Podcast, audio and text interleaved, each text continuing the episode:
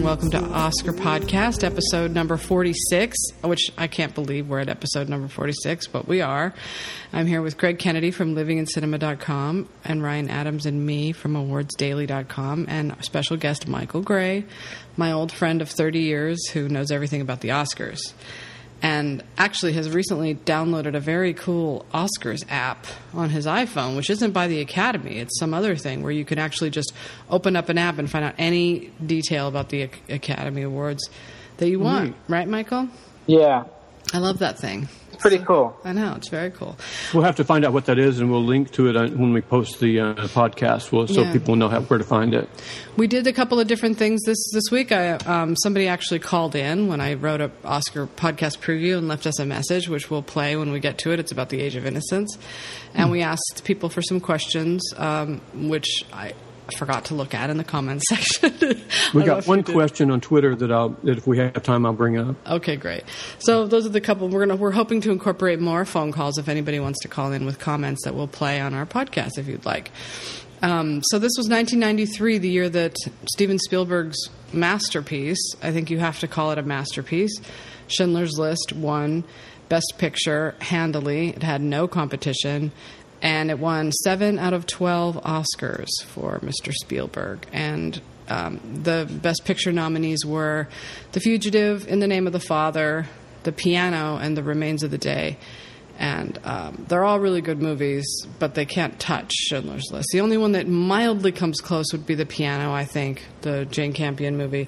It doesn't can't even touch Schindler's List, but it's just such a perfect film that it's worth talking about. And Tom Hanks won his second Oscar? It's first. First, okay, because Forrest Gump's yeah. number two. Okay, second Oscar mm-hmm. with or first Oscar with Philadelphia. Um, he beat Daniel Day Lewis. Holly Hunter won for the piano. Tommy Lee Jones won for the fugitive and supporting, and Anna Paquin won for the piano which shows the strength of the piano. It shows really how, how well loved the piano was, and probably was probably the, the had the, probably the most emotional impact um, next to Schindler's List. Uh, probably affected people more emotionally than probably any other movie that year. This is the thing that the Academy really can do really well if you give them one or two fantastic movies. Um, a, a, do, a, dozen, you know, second tier movies. Then they then they can almost always get it right. If they if you give them too many mediocre movies, they, they don't know what to do. And if you give them too many great movies, they don't know what to do. Like if, like in like the year they had um, a network and all the President's Men and everything, they chose Rocky because you know mm-hmm. there's a, too too much greatness and all the votes split in too many different directions. But when there's really just one pinnacle that is so far above everything everything else, like Schindler's List, then they can then they then they do well. And Spielberg had the number one movie at the box office that year also, which was Jurassic Park, which made a whole shitload of money. And so he had Best Picture and his other film at the top of the box office. I don't know if anybody else has ever done that. As it turned out, Schindler's List came in number four uh, um, wow. on the year's box office. I know, number four. He always makes money, Spielberg. Mm-hmm. And Jurassic Park, I think made. Clo- I think it was the first movie to make uh, a billion dollars, or maybe how much did it make? I'm not looking at the figures. Was it 880 million or something? But it was number Worldwide? one at the box office until Titanic. Right. It was the, it was the it was the highest grossing movie of all time until Titanic came along. Yeah. Some other movies that did well at the box office: uh, The Firm, um, Indecent Proposal, oof, Sleepless in Seattle, um, Pelican Brief, um, Free Willy, Last Action Hero, and um, in the line of fire, which did kind of creep into the Oscar race, um, not as much as it should have, I don't think, but it did creep in. Um, but I guess we should start off with the piano. Okay. Which Michael and I just watched today, which I hadn't seen, I don't think, since it came out. Do what you like. Play what you like.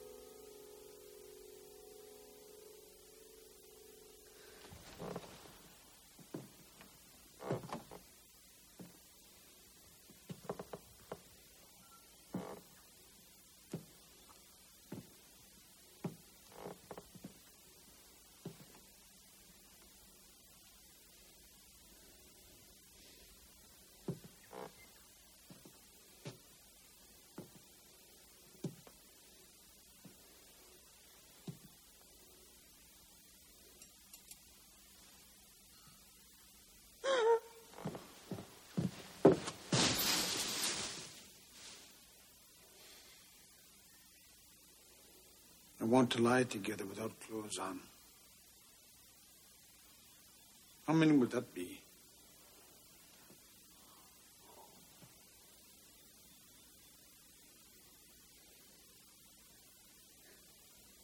Yes. Ten keys.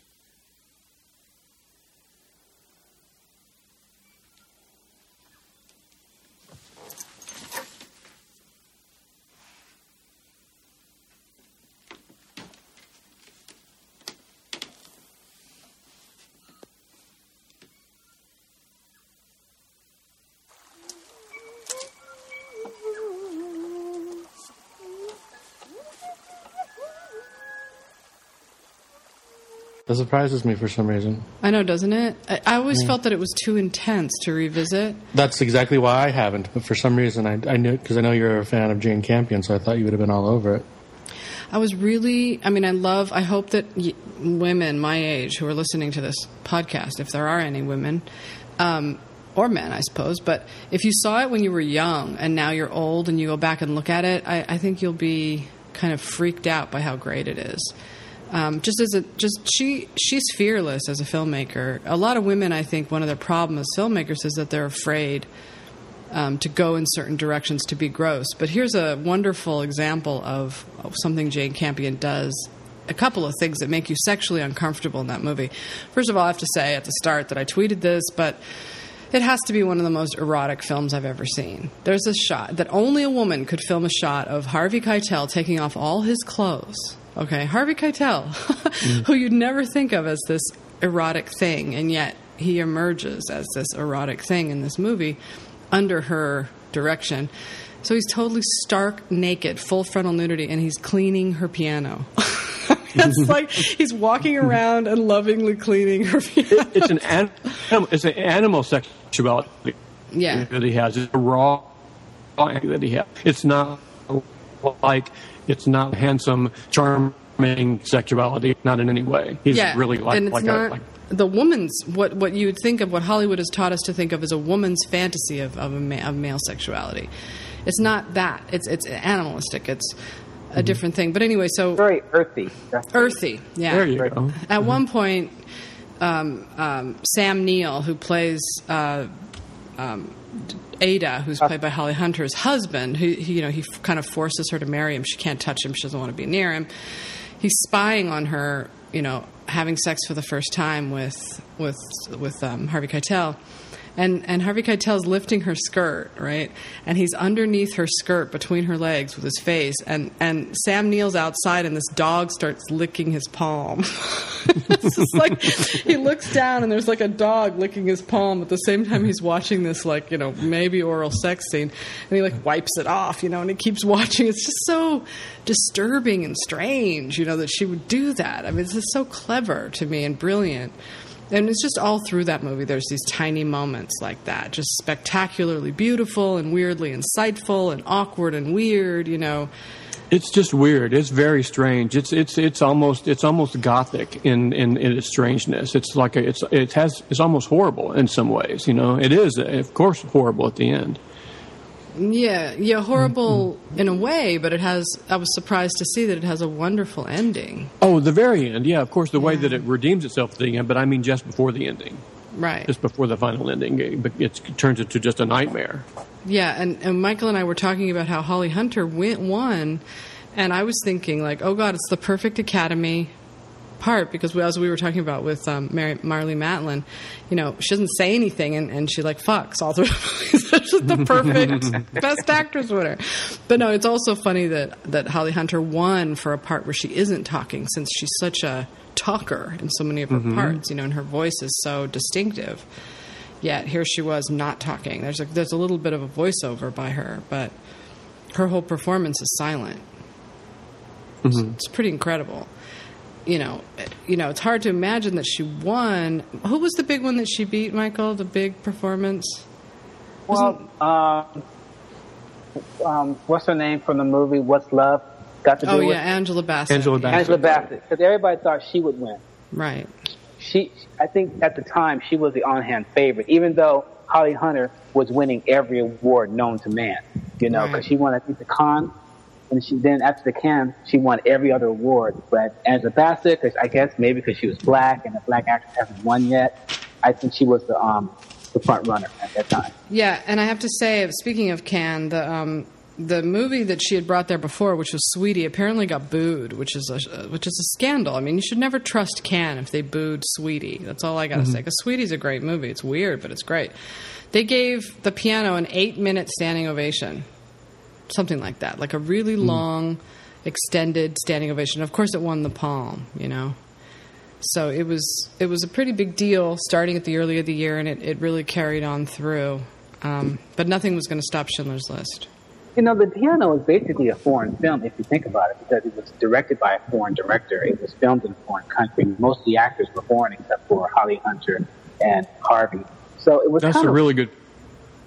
Sorry, that's a really, really good point. It doesn't even feel like a Hollywood movie, an American movie No. in any way. Now, the, sens- the sensibility is totally uh, uh, uh, uh, um, foreign language film. right. And that Yeah. could have been the hindrance of it not winning Best Picture, even though Schindler's is, is, is by far a great film, and I think it's the only film to I think win every major award ever. I think I think about that film, but with the piano, it's just a film that I, I don't think anybody expected it to do as well for a film that cost seven million dollars to make. I think it grossed like close to fifty million. And that um, that was a big surprise in Hollywood. I don't think anyone expected that. I know, and for her to get Best Director nomination and Best Picture nomination for that was pretty big deal at the time. Um, although you didn't hear a lot about female film director making history kind of stuff, I don't recall. It was just sort of like this is the movie that everybody liked. It's kind of like what every female um, director dreams of being the scenario where they're not making a big deal out of the fact that you're a woman. They just, you're there because your movie is great. But interestingly, the piano totally turns on her internal world, but it doesn't give easy answers. For instance, I was surprised, and Michael was surprised by how the kid, Anna Paquin, who's great, by the way, um, how sad she is. You know, I don't think I noticed before kind of her. You know, I, I always thought it was about um, Hel- was about Holly Hunter's character, and it is. It's it's really about her and her her art versus her love versus her desire. You know, all of that versus just being herself. Um, but the kid's totally cast aside you know in that scenario. She's she's hmm. cast aside. She doesn't really have anyone particularly looking out for her. She's sort of drifting and she's watching this thing go down with her mom. You know it's an interesting So to speak. so to speak. It's you know it's not like it's pat you know what i mean? It's not good bad mother. It's sort of weird gray area you know Right. She, she she was dragged along on this trip, and she doesn't even get any of the benefits. Not as if Holly Hunter got a whole lot of benefit, but she did get the one really really big benefit, you know, Yeah. because she. But but the kid gets nothing, you know, out of being dragged along to this this swampy, uh, wet, muddy wilderness, you know.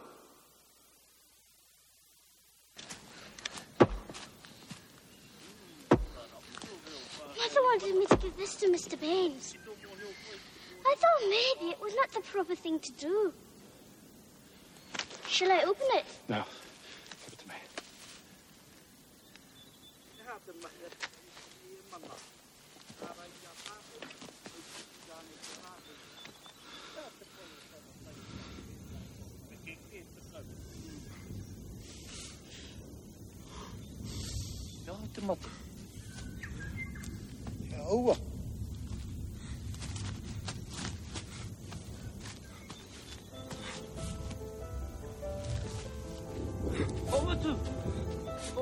가위바 네. 고항가 호텔이요. 어디 와있어?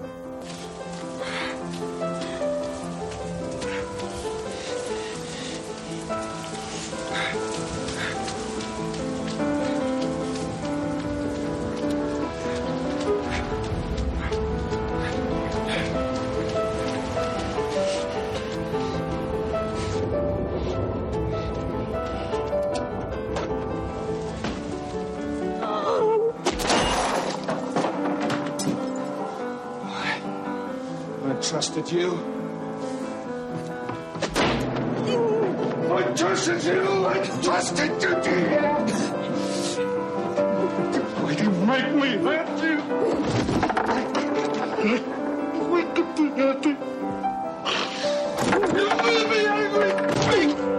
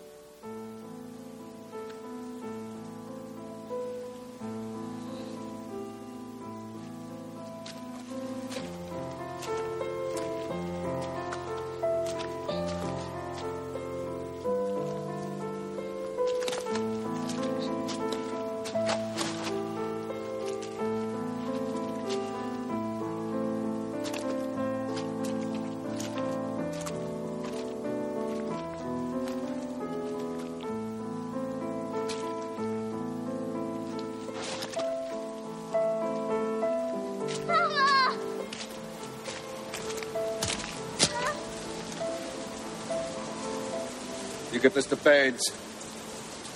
Tell him if he ever tries to see her again, I'll take off another, and another, and another.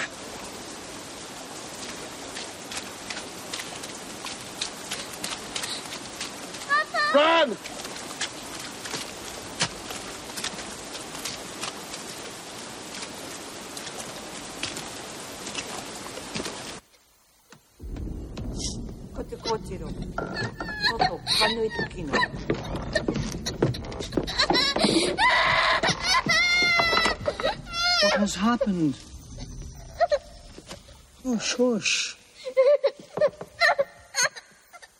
What is it? You're not to say I'm trouble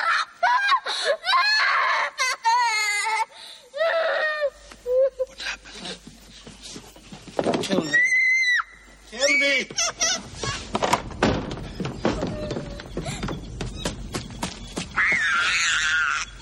Where is she? Shh. Quiet down. Quiet down. Where is she? Jumped it up! What did she tell him? What did she tell him? kwijt. Kiet het even wat Oh, kwijt het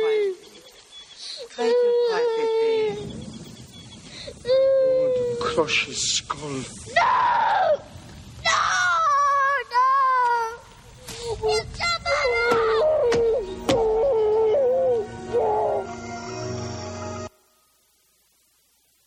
and she tries to have an allegiance to her mother that fails her she tries to then um, have an allegiance with um, with with Sam Neill, and that fails her. You know, because the mother gets punished horribly.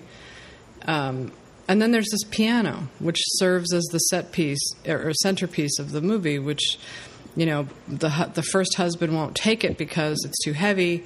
So you know, but then Harvey Keitel gets it, and he brings it, and she starts playing it for him. And God, I mean, and then in the end, when they have to get rid of the piano because it's too heavy, and she just decides to just give it up. You know, it's so symbolic, and and to, to for someone to have made a whole movie about because that's her soul. It's symbolic of her soul, really, the, the, and the, the thing that gives her the thing that she lives for, the thing that that really ha, uh, that the the only thing that she had to live for, probably that that gave her um, a light in her life that she was unable to achieve because of her disabilities and everything. But she realized when she went off with Harvey Keitel, she didn't need an object for that anymore. And the object itself could go. Everything she had inside her, she was taking with her. You know, that was the beautiful thing about it. They were doing all this stuff just to keep the piano, you know. He's like, no, she needs it. You know, she needs this piano, and, and it won't, they're either going to all die because the boat's going to sink just trying to carry this piano, or she's going to say, you know what, it doesn't matter because I have what I need right here. And she does. Mhm. And she gets, you know, she can get another piano and she can play it. And uh, it's just a beautiful movie. It's really, really something else. Definitely worth seeing. I will say about the the, the Cannes Prize, it, um, the piano tied with "Farewell My Concubine" for for Oh, the yeah. Palme d'Or that year. So there were there was a du- they both they were they were both so popular that they both they both shared the palm that year. And I would say Schindler's List and "Farewell My Concubine" and the piano are the three pinnacles, undeniable pinnacles of 1993. Just incredible. And it was also interesting, probably really the first year that Chinese cinema um, became an international force. I would say. Not Wow. only with um, Farewell My Concubine, but uh, it was also the first year that, that Ang Lee um, gained international recognition with uh, Wedding Banquet. Oh, no kidding. Wow. Or Ang Lee. Ang Lee, Ang Lee. We're Mm-hmm. Somebody entering the me how to era of Ang Lee. How cool. Yeah. Well, so a couple other movies that I didn't mention before that I should say really fast before we move on, which was um, uh, sort of made a big deal back then, was True Romance. You know, Patricia Mm-hmm. Arquette. It's kind of a um, Tarantino wrote that. Tarantino wrote it. Yep, Mm-hmm. and uh, three colors. bl- You know, blue, white, and what is it? Blue, white, and red. Is it? Red, Mhm. blue, white, red. Blue, Right. right, right. Yeah, that that also came out in in '93. How incredible is that? Um, and there was one more that I wanted to say.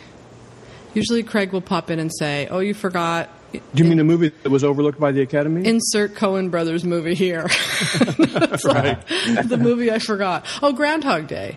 Hmm. Groundhog Day was is a pretty big movie, and, and that happened in '93. a movie that you would think when you first see it, it, it it's, it's a lighthearted comedy, but it has so much depth. You can watch that movie again and again and again. It's a really philosophically deep movie, you know? Yeah.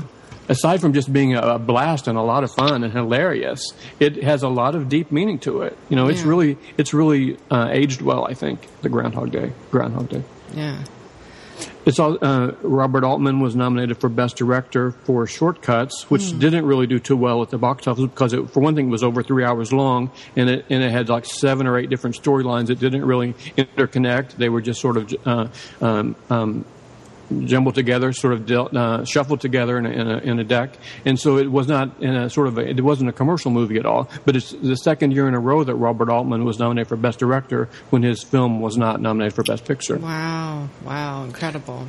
I know everybody loves the player, and it deservedly was was recognized the year before. But I actually prefer shortcuts. I think, I th- and partly it's because of what Ryan said last week about the player about about its its sort of slickness and smoothness. There's um, there's a I, I like the scruffy, rough around the edges quality of Altman, where it seems like at any minute the whole thing is just going to fall apart, but somehow Yeah. it stays together. And uh, shortcuts rather remarkably weaves all of these totally different stories together, and it and it and it works. And I think it gets better the the more times you watch it. The older it gets, I think, the better it gets. I think so too. The more you kind of forget that it's tied to these Raymond Carver stories, the better I think it stands as a movie. I, I mean, I think it can. It does pay, pay beautiful tribute to his short stories, but it also, it also just holds together as its own kind of montage of, of, of human if, behavior. if ever a director and an author were made for each other, you would think that Robert Altman and, and Raymond Carver are they're so much the same sort of attitude about about life and about everyday life and about the happenstance and the mm. chances, the, the, the, the accidental coincidences that happen in life to make people's lives go off in strange directions. They're both so into that, and they're both into the, just sort of casually observing life instead of commenting on it. Yeah, uh, that's one They're thing not- you see about this year that you don't see so much now because we live in such a weird era where, like, I, I'm not saying I agree with James Franco making "As I Lay Dying." You know, I don't, I, I don't know where I fall on the side of that, but, but the fact that he's bringing great literature to the public, I think, is a, is a beautiful thing, and, and you can really see it this year in '93 with with some of the movies um, that that got made, and, and right at the top of that list, I think, is, is Shortcuts. That that there was a director out there who thought it would be a great movie to make a bunch of Raymond Carver short stories, you know, together, and, and imagine just what that did for the appreciation of literature. Just that one thing. Mm-hmm. People see so probably had never heard of Raymond, Raymond Carver, Carver before. Um, were turned on to him by the movie. Yeah, and with all the tent, I mean, you look at this Oscar list; it's just amazing. With all the tentpole movies getting made in Hollywood now, you know, you wonder if, if they will ever get back to this kind of thing. There's so many great performances in uh, in Shortcuts. It's just even hard to pick one out. But I really like Julianne Moore so much. Yeah. Her sequence and everything is so great. And there's a great story that uh, Robert Altman uh, had her in mind for the movie, and he knew what role he wanted her for. And he was trying to track her down, and finally was able to get her home phone number. So he calls her, and she's in her kitchen. She picks up the phone, and he says, "Hi, this is Robert Altman. Do you know who I am?" and she's like almost fainted because she's like, "Of course I know who you are. You're like an idol of mine." And he Oh. says, "Well, I'm th- have you in mind for a movie?" And she said, "Yes, yes, yes, I'll do it." And she said, "Well, don't you want to hear what it is?" He says, "No, I don't even care. I'll do anything you want me to do." He's He like, says, okay, "Well, you're going to have to show your red bush. Are you ready for yeah, that? he said, well, yeah, he said, oh, well, Oh, he there's said nudity. that? And she said, I don't care. Nudity, it doesn't matter. She said, well, but it's like, like the, from the waist down nudity. Oh. And she says that she doesn't remember, but she says, don't even worry about that. Not only will I do it, but you're, but the bonus is that I'm, the carpet matches the drapes, you know.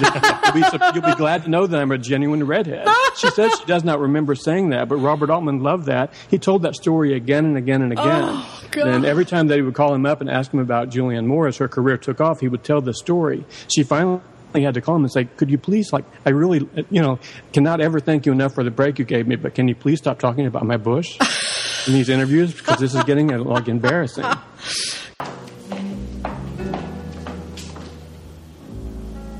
smells strong. I'm gonna have some wine. Is that what you're wearing? Yes. Thought we were cooking out.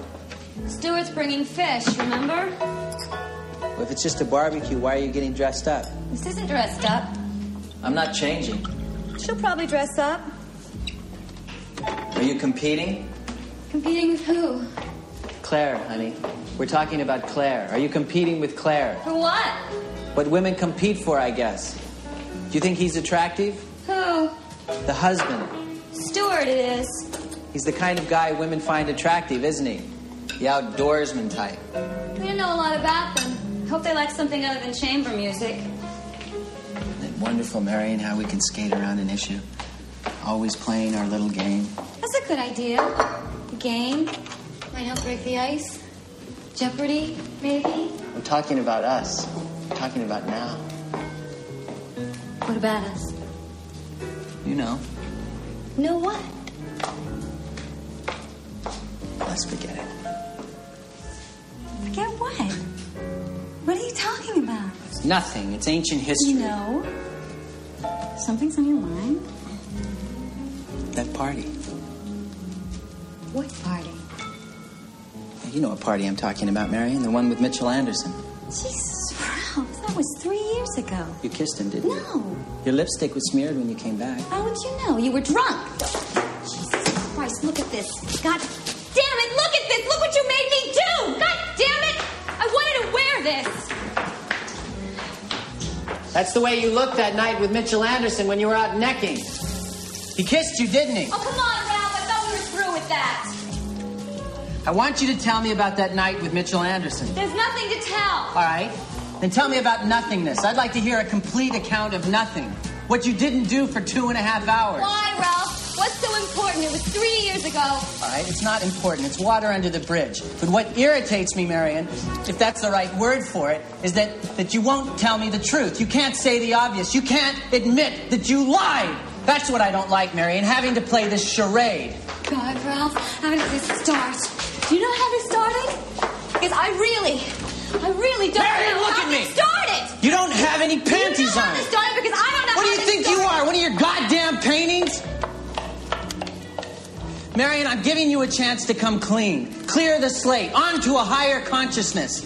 And then don't ever lie to me again, Marion. This is not like you, Ralph. What? To demand? You're right, Marion, but I want to know. I want to know the truth. We're just talking, right? Yes, Marion, we're just talking. You want me to tell you the truth? That's all I've ever asked, Marion.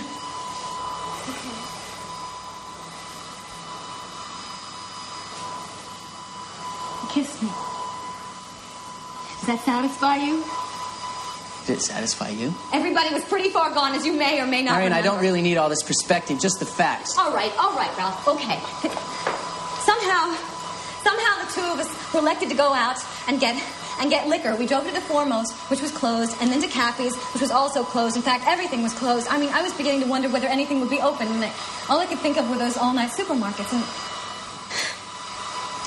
I, wondered whether anybody would even be in the mood for a drink. We had to drive around half the night looking for an open market, he was really drunk. I didn't even realize how drunk he was until we started driving, and he was driving. He was driving terribly slow.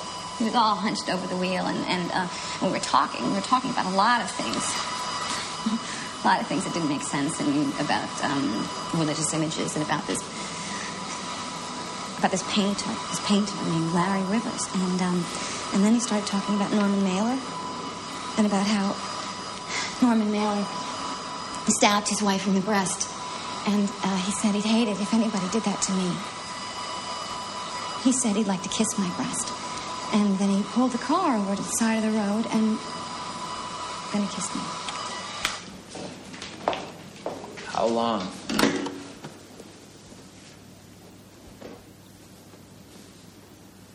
How long what? How long did he kiss you?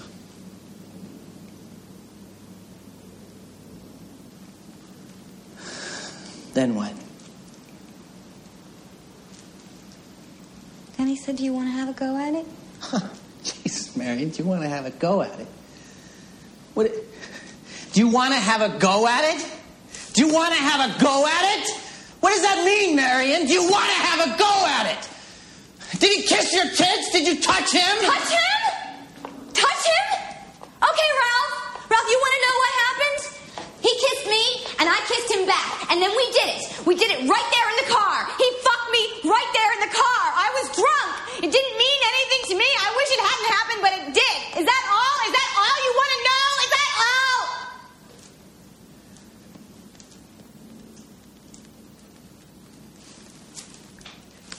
Yes, Marion. That's all. Ralph, he didn't come in me. I swear to God, he didn't come in me. Okay. Where are you going, Ralph? Well, Marion, we have guest company now. I'm, I'm going to go and light the barbecue.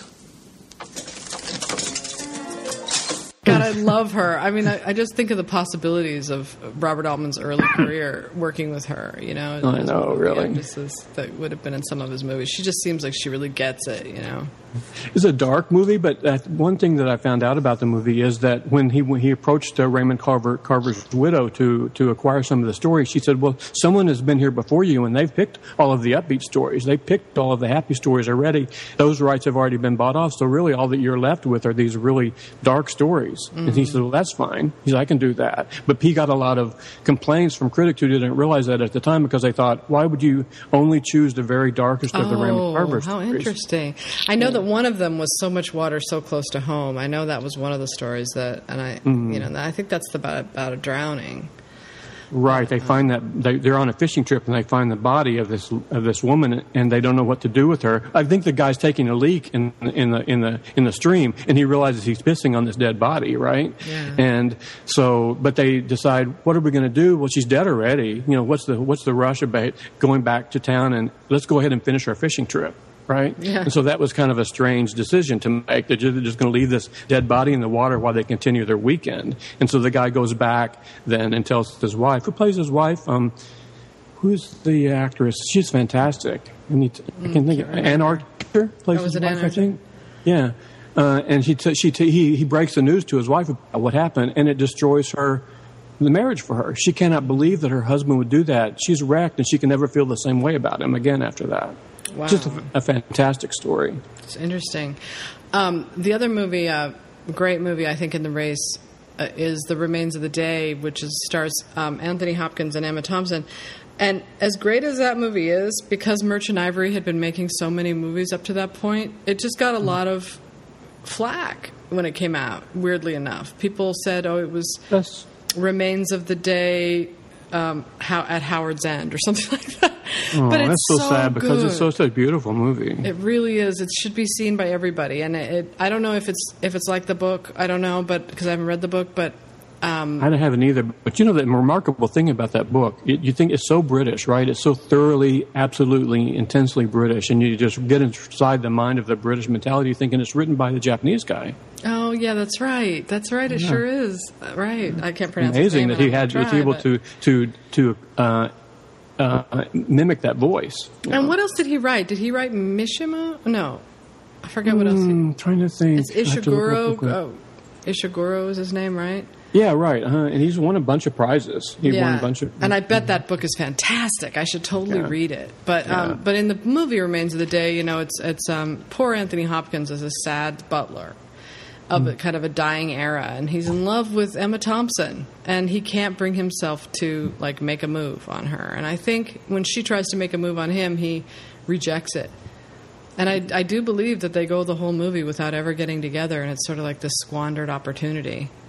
It is really sad, and it's really it's really chilly. It's really dry, and, and the, emo- the emotion since he's so reserved and he's so restrained. I think that that might have might have hurt it with the Academy because they really like the warm and cuddly movies more than the cold, chilly movies. Yeah. Uh, Um, yeah. And then in the name of the Father, I don't really remember that well, but I know it was a good movie, an earnest movie with a great performance by Daniel Day Lewis and Emma Thompson had a, a supporting part in that. And Michael, you were saying that two of them had two actresses in the race had supporting and leads that they turned in that year. Yeah, that was Holly Hunter and um, Thompson. They both were nominated for Best Actress and, and Best Supporting Actress. Right. And I kind of felt that with Best Supporting Actress, they canceled each other out because they already got the Best Actress nods. Right. So that kind of left them without. I mean, they could have split it and, and given the Best Supporting Actress to Emma Thompson, and then they could have given the Best Actress to Holly Hunter. But I didn't think that was going to work, and um, I just kind of felt that Emma Thompson's performance was good, but it just wasn't Oscar worthy, in my, in my opinion. Yeah. And And it's very, and it, it wasn't a very long performance. I don't think she was in it for a very long time. I can't remember it that well, but um, she's great in it. But it just didn't seem like it was, you know, worthy of an Oscar nod. Well, she's so beloved in the Academy. She was, I remember living through that. Like, she just was, everybody loved Emma Thompson because she's funny, she's smart, she's friendly, you know. And She's smart. I mean, she didn't hadn't she already won a best screenplay Oscar by that time, or had she, or was that still to come? That's Not still Not to yet. come. Okay, yeah. mhm. But everyone knew how smart she was because she was so smart and sharp in interviews. Right, and funny. Yeah. You know, Yeah. she makes. Mhm. Actually, um, she's actually a comedian prior to being a dramatic actress. Right, right. And she, she didn't she already get dumped by, um, what's his name by now? Didn't he run No, off? as- still, no, they were still married at the time. They were still married. Okay, yeah, because it's coming up when he totally dumps her for some young. Right, and that can cause that created a lot of sympathy for her too. You know, And a lot of hatred of him, which is somehow Right. how it goes. The- Probably the other novel that you're thinking of by Ishiguro is uh, Never Let Me Go, which was a couple Oh, years Never ago Let Me Go, adapted okay, into with uh, you know Carey Mulligan and Karen Knightley and uh, name Andrew. Andrew You know, the funny thing about the funny thing about Remains of the Day is that the Merchant Ivory Machine. I mean, they they they did Howard's End. They did um, um, the one about um, it's in my brain. Um, uh, um, Room with a View. Room with a View, yeah. they they made these beautiful films. I mean, they were just beautiful and brilliant films. And it's kind of wondering that they haven't that they didn't they all all those films that they made won Oscars, but not the best picture. They won critical Oscars. They won, won um, all their films have won, I think, screenplay. Um, except for Remains of the Day, I think that that was Wow, really? So they never won Best Picture with any of their Yep. movies? None of their films have won. They won. Um, Room with the View won screenplay, and then Howard's End won like actress, screenplay, and something else. And um, then you got then you had this film, and it's like they're so brilliant, but their films just didn't seem to reach the Best Picture category, even though they're just poetic, brilliant films. God, it's so interesting. God, I never thought of that. There should have been one Best Picture winner, you'd think, right? But which one was going to win? There wasn't one that could win, really. Um, well, you know, it's the whole thing about British films and American cinema. You know, people just don't. Uh, people just Americans just don't kind of understand British films. They don't like because a lot of British films just talking, and there's Yeah. and, and there's characters actually relating to one another. And Especially, go ahead. especially Merchant Ivory, they're so literary, and that's why I think that they they, they have racked up quite a few uh, acting nominations with their movies because the the roles are so rich. The roles are so rich, and the lines that people get to say are so beautiful because they're based on such fantastic literary sources. And it's like watching a novel. If you see those, Mhm. it's like watching a novel. They're just brilliant. And a lot of American films don't do that, except for the film that you probably will talk about that was nominated for Best Supporting Actress, which was um, Uh, Age of Innocence. Uh, great segue, you know, because I was just about to say probably that's Martin Scorsese in Merchant and Ivory mode, where he probably um, had may have had, you know, it, that it, it was his first really uh, uh, grand literary adaptation like that, and it's probably my. It's probably would have been my my second or third favorite movie of 1993, Yeah. Age of Innocence. Uh, I have it's to so agree. polished and so exquisite. Um, It's also weird. Like it's not. I mean, when when when it, when when he was making that movie, that's exactly what happened. The press kind of made fun of him for for trying to make a Merchant Ivory movie. I remember it because I lived through it, and he was I was already a fan by then. And but I think what people didn't realize is that Scorsese is an obsessive. He's obsessed with Mm-hmm. history and time and place, and that's what really I get about why he would pick Edith Wharton because she is too. You know, and that he's about he's all about the history of New York too, Right. specifically the history of New York. Yeah. And so it's this mannered New York society, you know. It's Mhm, um, and and all the weird details of mannered New York society are are in that movie. Um, there's there's a lot of voiceover. Michelle Pfeiffer plays this kind of wrongly, you know, accused of being tawdry character that Daniel Day Lewis falls in love with, and he can't do anything about it because he's he's um, engaged to be married to Winona Ryder, and by the time that he's ready to just kind of give up his social standing and run off with Michelle Pfeiffer, she announces Winona Ryder announces she's pregnant, and there's nothing really that can be done, and they. Mm. kind of live this whole movie never, ever, ever getting getting together, kind of like The Remains of the Day. But Mhm. the, there's one a- scene. I was just going to say, there's one scene in Age of Innocence that's like one of the best scenes in a Scorsese movie, which is when Daniel Day Lewis realizes that everybody in the room thinks he's having an affair with Michelle Pfeiffer. It was, as Mrs. Archer said to Mrs. Welland, a great event for a young couple to give their first dinner, and it was not to be undertaken lightly. There was a hired chef, two borrowed footmen, roses from Henderson's, Roman punch, and menus on gilt edged cards. It was considered a particular triumph that the van der Luydens, at May's request, stayed in the city to be present at her farewell dinner for the Countess Olenska. Had to leave New York after the disgrace. I, I liked her. Archer saw all the harmless looking people at the table as a band of quiet conspirators, with himself and Ellen the center of their conspiracy. He guessed himself to have been for months the center of countless silently observing eyes and patiently listening ears. He understood that somehow the separation between himself and the partner of his guilt had been achieved. And he knew that now the whole tribe had rallied around his wife. He was a prisoner in the center of an armed camp. Regina's not well at all, but that doesn't stop Beaufort from devoting as much time to Fanny Ring as he can manage. The best thing Beaufort could do would be to go and stay at Regina's little place in North Carolina. He could breed trotters. And the key to his release had been returned the day before by mail, unopened. He may stay here as a deliberate challenge to the outrage he's created. Perhaps he'll run for public office. Then will Fanny Ring be his first lady? Was your trip from Washington very tiring? The heat on the train was dreadful. But all travel has its hardships. Well, whatever they may be, they were worth it just to get away. I mean to do a lot of traveling myself soon. Hmm?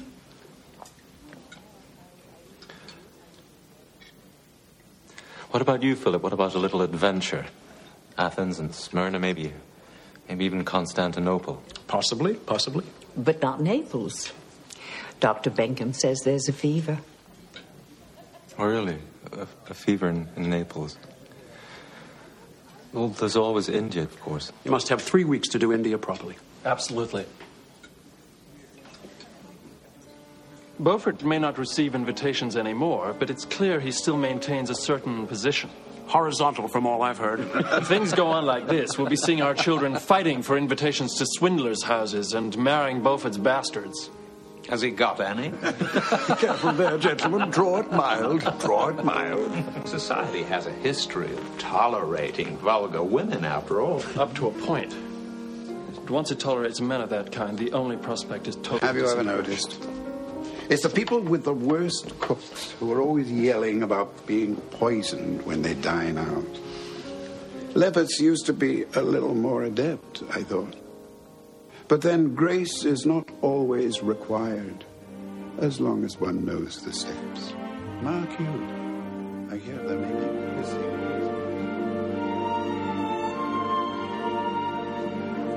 I've never heard Lefferts so abound in the sentiments that adorn Christian manhood. Indignation lends a scathing eloquence. It's almost as effective as fear. The pressure at home must be unrelenting. And I never expected to hear such a paean to the saint. My mother had a bronze reduction of the Venus de Milo she wanted to give us for that space, but Newland The silent organization which held this whole small world together was determined to put itself on record. Seeing the figure is difficult. It had never for a moment questioned the propriety of Madame Olenska's conduct. It had never questioned Archer's fidelity. And it had never heard of, suspected, or even conceived possible anything at all to the contrary. Ellen. From the seamless performance of this ritual, Archer knew that New York believed him to be Madame Olenska's lover. Discussing the Martha Washington Ball. Yes, we have it during Easter week to benefit the Blind Society. They do excellent work. Lawrence. Oh, Lawrence, I'm so sorry. And he understood for the first time that his wife shared the belief. Well, of course.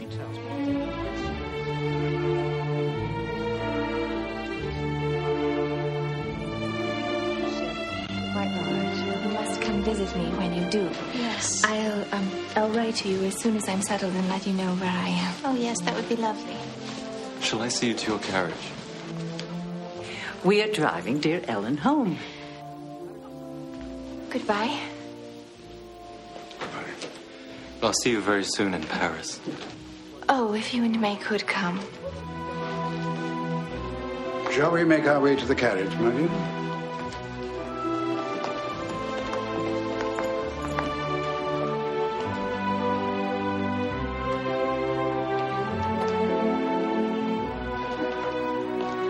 Evening, Newland. Good night, Newland.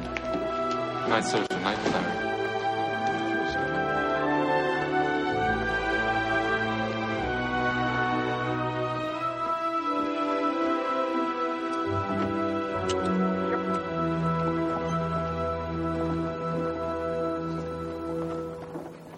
And the way that whole scene is filmed, you know, go back and watch it again, you'll see. Just Mm. it's so it makes it such a nightmare, such a cloistered nightmare, as opposed to the idealized version that you see in the Merchant Ivory films. hmm Well, he based, I think Scorsese, I think he said uh, in an interview that he based some of his visual uh, schemes in Age of Innocence on Age of Innocence on William Wyler's um, The Heiress, Right. where you've got these these morals and and and, and uh, standards of, of decorum that people have to live by that they feel trapped by and claustro- claustrophobic, and he he wanted to capture that same feeling in The Age of Innocence that William Wyler got in. Uh, in the heiress, and also Visconti in uh, the leopard, the same sort of thing where you've got these where you're trapped by society's mores. It's interesting because people people who are generally fans of Scorsese tend to dismiss Age of Innocence. I think they have a difficult time reconciling a movie like Godfather, or I'm sorry, Goodfellas, with a movie like Age of Innocence. But there's really a lot of similarity, not only in the the, the New York aspect of it, but also just this this cloistered society where there's very strict rules that you have to follow, and if you don't, then horrible things happen to you. Uh, Obviously, in Goodfellas, they they deal they deal with with with guns instead, but in there's a sort of an emotional violence in Age of Innocence that's that's that's almost crushing. Mhm. If you make the wrong step in that society, then you, it's social death. You you you you've, you've been you can be assassinated socially in that Yeah. world. That And, that, and that's worse than a physical death. Well, the Age of Innocence uh, doesn't it talk about like the Gilded Age? That takes place like in the 1890s, I believe, isn't it? Maybe 1885 or 1890. I th- The thing about when you do a period piece, when you do a period movie, it, it's it's it is always great if it does relate to something in current contemporary society. If they can, if there's a connection between what's going on between then and now, and and and Scorsese picked a really good uh, subject with the um, with the Gilded Age because of the class system and everything. Because the class system still exists, even though it's not as regimented and as formalized as it was back then. It certainly still exists, and so you can examine um, the things in contemporary society through the lens of the past. Right. And uh, a lot of movies uh, do that, and it, it, Hollywood gets a lot of criticism, takes a lot of flack sometimes for coming late to the party. Like, uh, for instance, about the Vietnam War, they didn't start making movies about v- Vietnam until until the, the war was over, and so people were saying, "Well, great, now you tell us," you know. But I think that, that we, we when we say that, we overlook the fact that the Hollywood movies that came out about Vietnam were not so much about the war, but they were about the people coming home from the war. They were about the veterans. You know, we don't we don't. I think we forget about how what a hard time the veterans of, of Vietnam vets had when they came home. How they didn't get the parades. They didn't get. They in fact they were they were looked down upon, and and, and everyone just wanted to forget about that whole p- part of American history, and so the vets really had a hard time. But I think movies like The Deer Hunter and Coming Home and um, Born on the Fourth of July and Platoon really helped America understand what the soldiers had been through, and I think it was a, a healing process that helped helped the vets probably more than it helped more than it did when they were in the middle of the war. Right.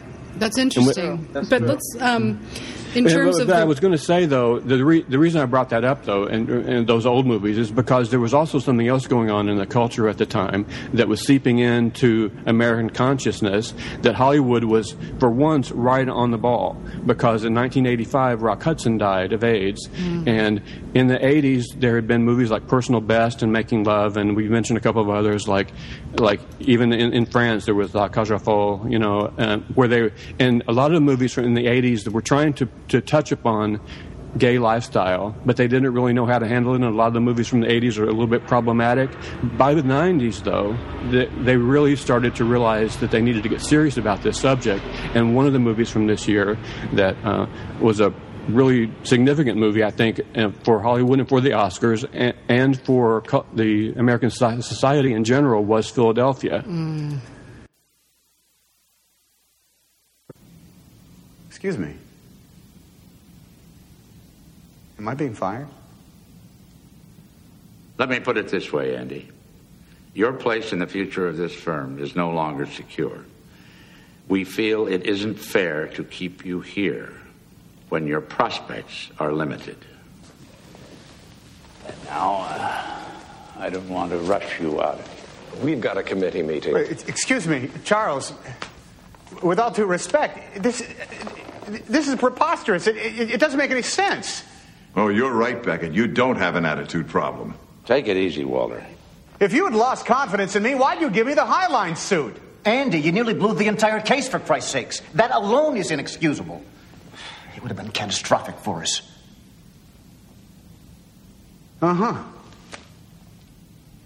So you were concealing your illness? That's correct. All right, explain this to me like I'm a two year old, okay? Because there's an element to this thing I just cannot get through my thick head. Didn't you have an obligation to tell your employer you had this dreaded, deadly, infectious disease? That's not the point. From the day they hired me to the day I was fired, I served my clients consistently, thoroughly, with absolute excellence. If they hadn't fired me, that's what I'd be doing today. And they don't want to fire you for having AIDS, so in spite of your brilliance, they'd make you look incompetent, thus the mysterious lost file? Is that what you're trying to tell me? Correct. I was sabotaged. I don't buy it, counselor. That's very disappointing. I don't see a case. I have a case. If you don't want it for personal reasons. Thank you, that's correct. I don't. Well, thank you for your time, counsel.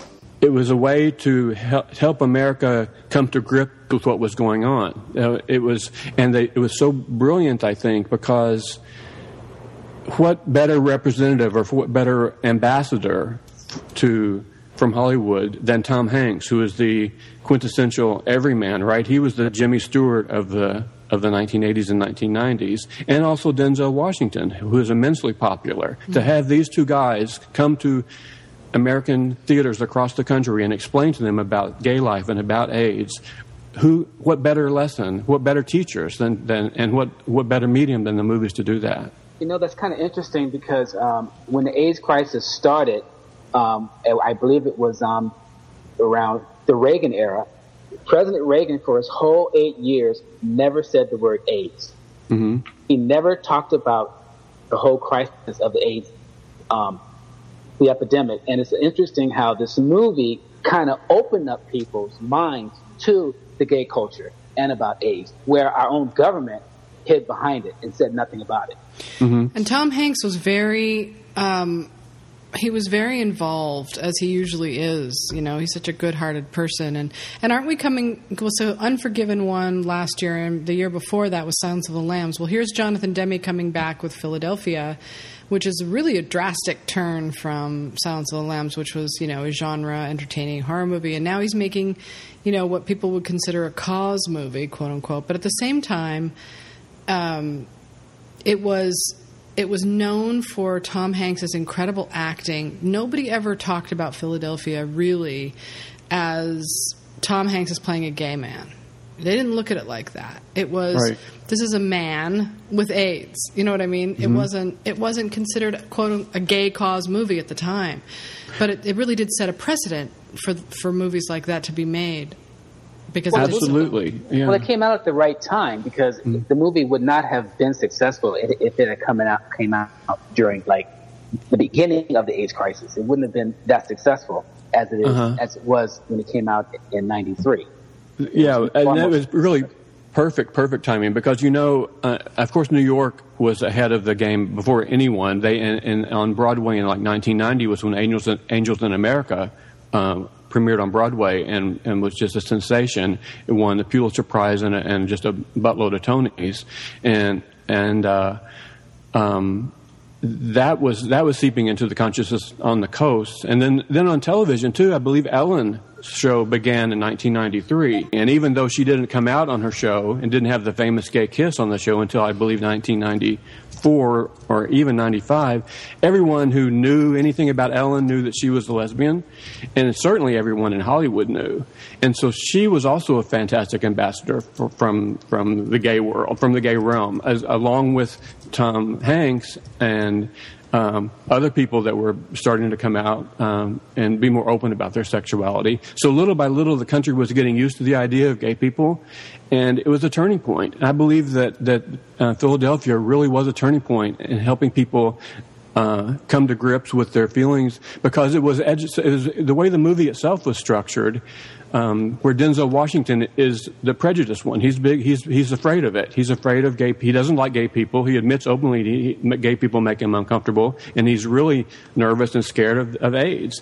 And so he represented a lot of people in the audience, and so he was like a test case. We could identify our audience could identify with him as he learned to be more tolerant.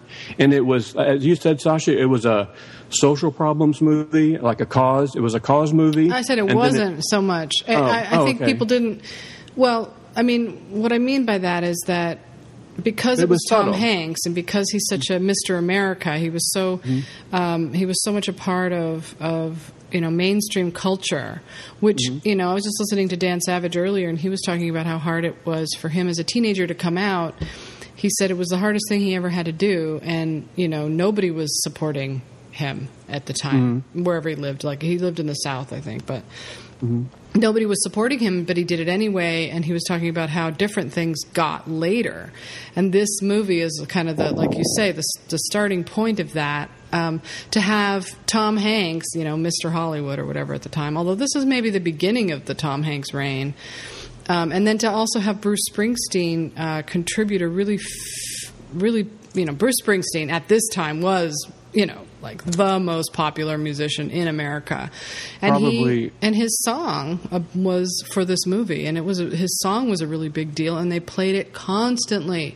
And so it wasn't just that it was a cause movie or whatever. It was it was part of pop culture by now, Mhm, mhm. you know. And I really think that that did change people's minds. I, I think it was a hybrid. I believe it was a cause movie in a way, but they did it in such a subtle way that they sneaked the cause in on people while they were they were caught up in the drama. Because it was also kind of a, like a 1950s melodramatic Douglas Sirk type of weepy movie too.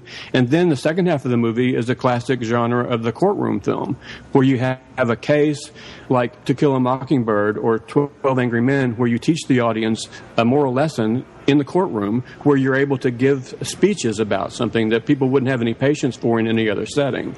Right. An audience wouldn't have any patience to listen to these this lecture unless you're in a courtroom and there are lawyers talking about it. So it's so educational, I think. And then not only that, not only was the movie significant and the the, the, the its timing was was really fortunate. Tom Hanks's uh, acceptance speech at the Oscars that year was also it's really in some ways it was even more moving than his performance because he talked about his gay drama teacher and how he wouldn't be who he is today if not for the person in his life who influenced him to become an actor in the first place. Here's what I know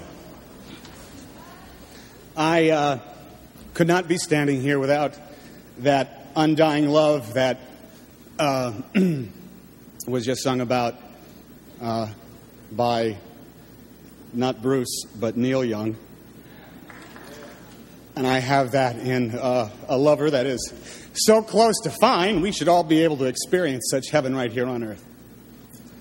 I know also that um, I should not be doing this. I should not be here, but I am because of the union of such filmmakers as Ed Saxon, Ron Nyswaner, Kristi Zea, Attack Fujimoto, uh, Jonathan Demme, who, who seems to have these attached to his limbs with, for every actor that, that works with him of late. And a cast that includes Antonio Banderas, who, who, second to my lover, is the only person I would trade for.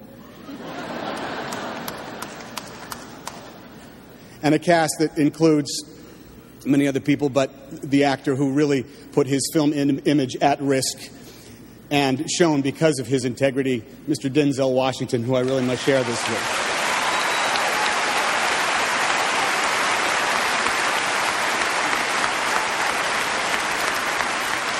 I would not be standing here if it weren't for two very important men in my life. So, uh, two that I haven't spoken with in a while, but I had the pleasure of just the other evening, Mr. Rawley Farnsworth, who was my high school drama teacher, who taught me that act well the part, there all the glory lies. And one of my classmates under Mr. Farnsworth, Mr. John Gilkerson. I mention their names because they are two of the finest gay Americans, two wonderful men that I had the good fortune to be associated with, to fall under their inspiration at such a young age. I wish my babies could have the same sort of teacher, the same sort of friends. And there lies my dilemma here tonight. I know that my work in this case is magnified by the fact that the streets of heaven are too crowded with angels. We know their names. They number a thousand for each one of the red ribbons that we wear here tonight. They finally rest in the warm embrace of the gracious creator of us all, a healing embrace that cools their fevers, that clears their skin, and allows their eyes to see the simple, self evident, common sense truth that is made manifest by the benevolent creator of us all and was written down on paper by wise men, tolerant men in the city of Philadelphia 200 years ago. God bless you all. God have mercy on us all, and God bless America. Also, remember that speech um, um, gave birth to the movie In and Out too. Oh yeah, I didn't know was- that. Yeah, it was that movie. It was his speech that opened the doors for that movie, where Kevin Kline supposedly was gay, but he wasn't gay, but then he turned out to be gay at the end of the film. Well, it was that speech that prompted him to make that film.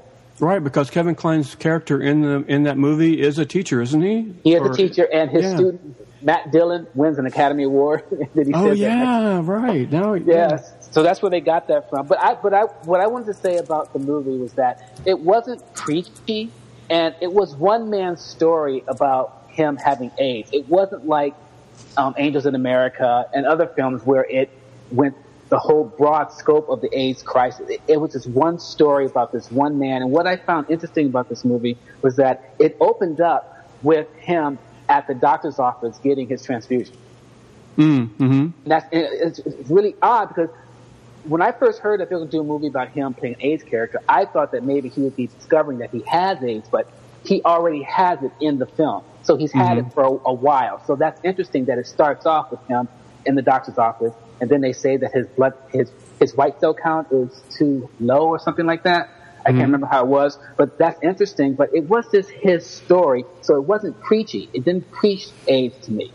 Right. how I felt. It became a, it became what it was. It became a, a story instead of about uh, gay lifestyle or about AIDS. It almost became a story about prejudice and and to have a black lawyer uh, be able to recognize that gay people were undergoing the same sort of prejudice and and being shunned the same way that that black people were 20 years earlier was another way to, for it to connect with people. I'd forgotten the fact that that's the way the movie started, but it makes sense to me because the reason that there was a court case in the first place is because Tom Hanks was a lawyer who was trying to hide the fact from his law partners that he was gay and that he had AIDS, and he was trying to cover up the fact that he was even sick with, with makeup over the little lesions that he had on his face and stuff like that until they finally discovered and they fired him from the law office, which was a discriminatory made it made it, made it a, cla- a case of discrimination instead of a case of of uh, of illness. It wasn't a disease problem; it was a discrimination problem.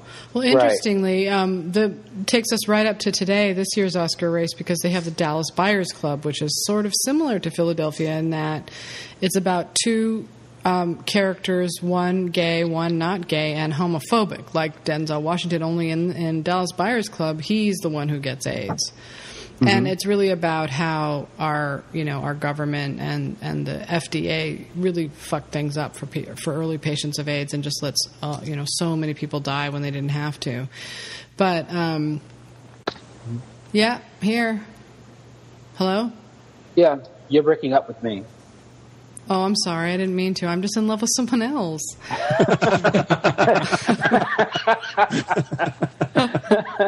Well, I'm so sorry. Michael. my heart will go on. I'm sorry. I had something to say about Philadelphia that I just forgot. Uh, sorry. Oh God. Oh yeah, I know what it was. Okay.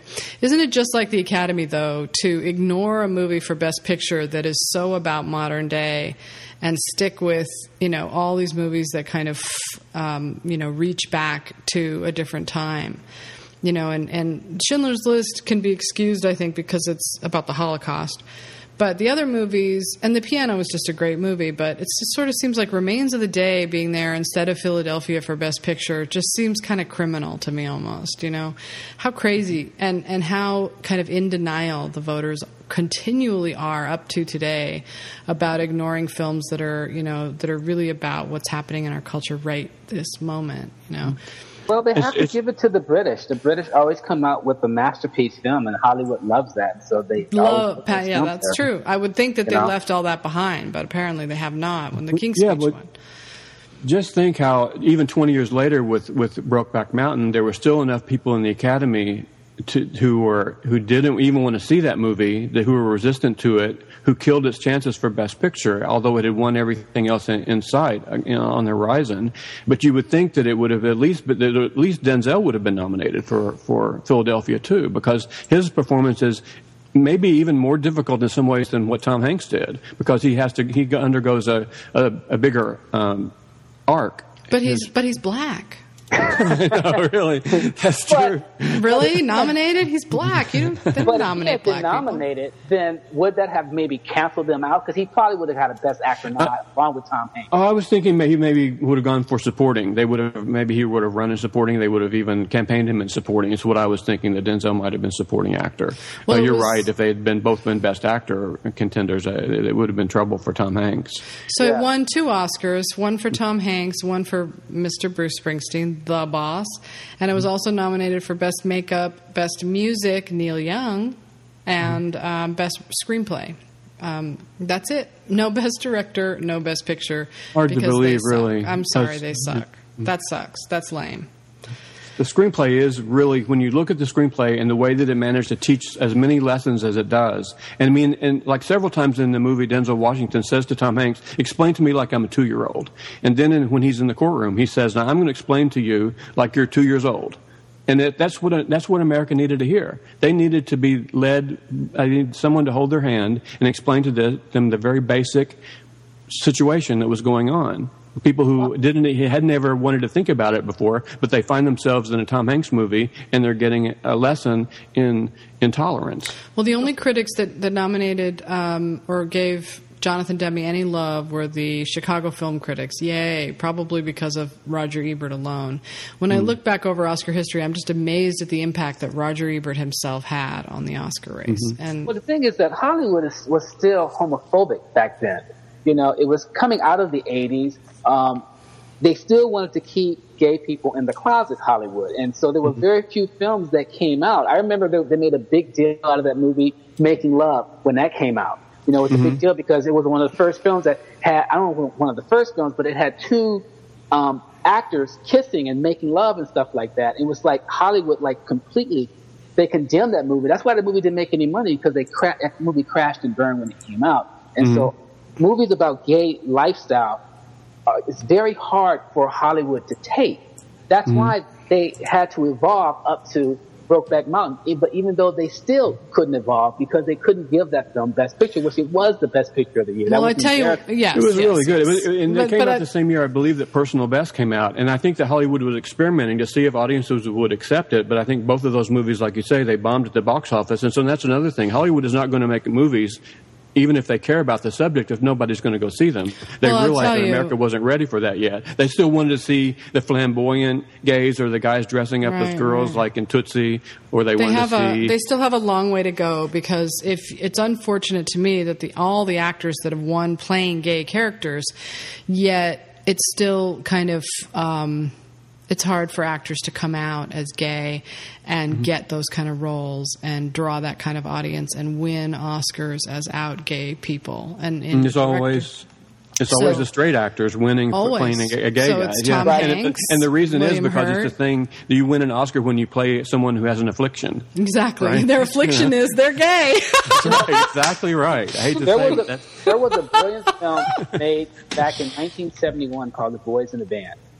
And it was perhaps a very flamboyant film about gay. It, it, it was sort of like um, The Big Chill, but it was gay, gay. And it was very, very well made. It was came, came out of Hollywood called Boys in the Band. If you ever see it, it's a really good movie. But it was Hollywood's, their portrayal of gay men. It was brutal. I, I have a, I have a really ambivalent I have a ambivalent feelings about that movie. I know that it was groundbreaking, but all of the characters in that movie are so uh, spiteful and mean and bitter, and it just showed all of the very worst facets of gay society. They're all just just uh, hateful and, and sniping at each other all the time, and it was a really sad movie. They're all sort of pathetic. William Right, Friedkin, they are. William Friedkin directed that.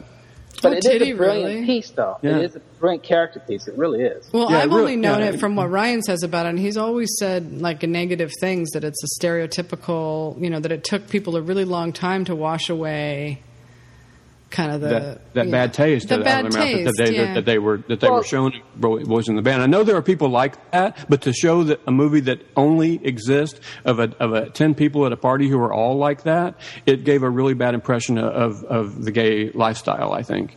There's a really great bit in um, Dan Savage's book. If anybody ever, I listened to it on my drive to Telluride, and he talks about how when he was a kid, his father was, you know, typically homophobic, and he would come in and watch TV with his dad, and there was some show. I think it was The Jeffersons or one of these TV shows back then, and there was a gay character, and the character would come in with a pink poodle. And he Mm. would come in like, you know, mincing in with his wrist out, you know, his hand over his wrist. And, you know, he would say stuff and all the audience would laugh. Oh, it was so funny, you know. His Mm. dad would laugh. Or his, I think he said his dad showed disgust. And Mm. at that moment, he was so horrified to be gay. He knew he was gay. And he, so he vowed never to have a poodle in his life. He would never be the gay man with the poodle. Well, cut to all these years later, he adopts a, ki- a boy, and his husband and he adopt a boy named DJ. Mm. And DJ wants a fucking poodle. and Dan Savage is like, I'm not getting a poodle. And he said, DJ talked him into getting this poodle that was like blind in one eye and had three Aw, legs or something. And, and he, he had to walk. And he said, and DJ's never going to walk the dog. So I have to be the gay guy walking the poodle at night in a gay park in San Francisco. they are great dogs, though. They're one of the best breeds, know. one of the best d- disposition of dogs, that, you know, in, that you can get. And But so I- it's I a just- shame that they have yeah. that stigma attached to them. No, but I just bring it up to say that, Mhm. like the way, like Mike- Michael's saying, the way that Hollywood portrayed gay characters up to, I don't know when the breaking point was. I know it's I believe not- it was. I believe it might have happened in 1993, though, because it seemed like after that, you know, then we had uh, my best friend's wedding, where really it became cool to have a gay sidekick who could be a really natural, normal gay person like Rupert Everett, who was really cool and charming and sexy in his own right, and he didn't have to be mincing around, and he didn't have to be dying of AIDS. He could just be a normal gay guy who was a friend of yours. Right. You know, and I think that a, lot of television shows, because right after Ellen, then there was uh, Will and Grace came on TV, you know, and that was a big hit. And uh, um, interesting. Um, thanks for, for mentioning um, uh, the Boys in the Band, Michael, because it reminds me of of. Uh, the same year in HBO, uh, 1993, that's the year that uh, HBO uh, broadcast and the band plays on. Right, You know, I remember that. Yeah. Yeah, and so that was another. uh, So it was really sort of starting to seep into the American consciousness that this is something that we is all around us, and we're either going to accept it or we're going to be looking like like bigots if we don't accept it. Right. Well, you know, in, until you know Hollywood grows up in that area, because remember in '93 there weren't a lot of celebrities that were out of the closet, like not like there are today. Everyone's coming out of the closet now. Everyone is gay now in Hollywood. It's like accepted. But back in '93, Not Tom it wasn't- Cruise. No, He's still in the closet. Not John Travolta. Well, there are some John Travolta needs to come out. John Travolta already. Why is he I mean, still in but the there closet? are those that are afraid to come out. But it wasn't, but the thing is, is that you know, um, also that movie probably could have scared people back in the closet too. Mm, A little, yeah, I can see that. Uh-huh. A little bit, because, you know? Yeah. Well, actors It- for luckily, sure. Luckily, like three or four years after Philadelphia, the, uh, the they found the right combination of meds so that it was no longer a death sentence to have AIDS, and so it wasn't like a thing that such people had to be so terrified of, where you even were afraid. I guess people in the '90s were like afraid to even shake hands with you or something. Um, I just wanted to say that I looked on Metacritic, and Philadelphia only has a 66 rating. It doesn't have any scores of 100, and it has a negative review by the Washington Post. Um, LA Times Kenneth Turan, which said, genuinely moving at times, Philadelphia is trying, perhaps too hard, to break America's heart. Why do I think that all the problems with the Oscars are in the hands of the critics?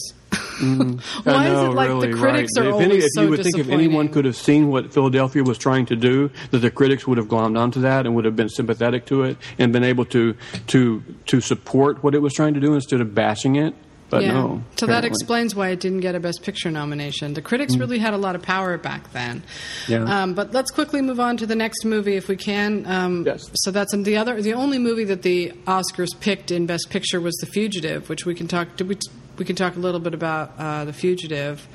Jo- Tommy Lee Jones won for that, and he was great in it. He was funny. He was entertaining, and um, but but remember we. We, I have to disclose this to the podcast listeners. We actually lost half of our. Po- I lost half of our podcast. I did it. It's my fault. No, it's no, not your It fault. is. No, let's just face it. It is. But that's fine. But anyway, It we was did. a human error.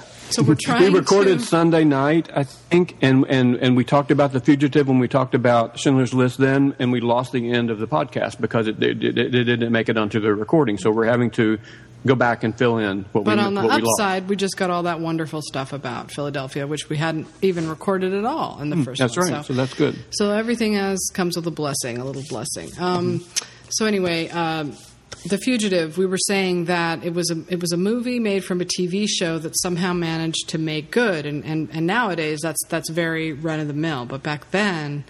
It was considered kind of a big deal that a, a movie made of a TV show actually did really well.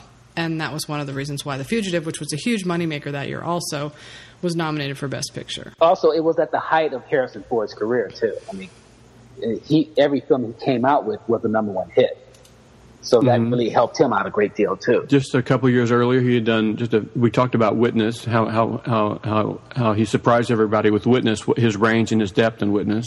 He also Oh, got scores of 100, Roger Ebert and Elvis Mitchell um, on Metacritic, so it got much, much better reviews than even grouchy old Jonathan Rosenbaum from the Chicago Reader liked it. but of course, that's only 10 critics. Nowadays, we have 43 critics reviewing movies. Back then, there was 10. 10.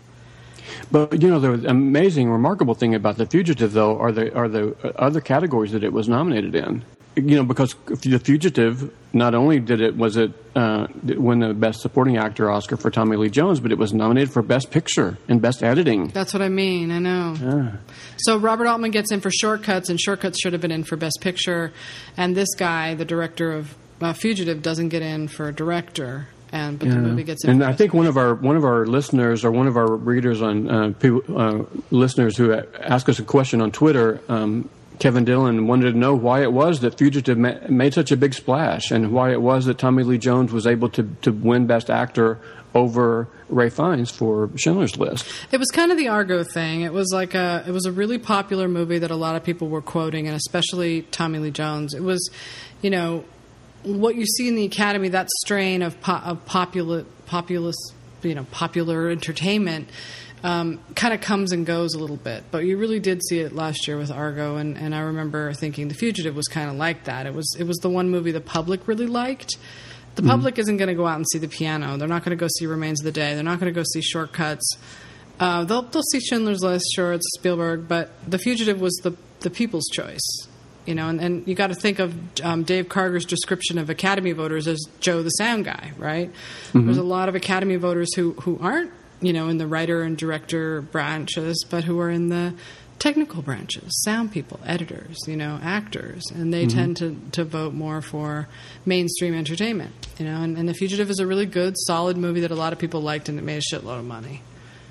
So that's how it. Shitload of money. It made 185 million dollars in America, and then another 185 million dollars overseas.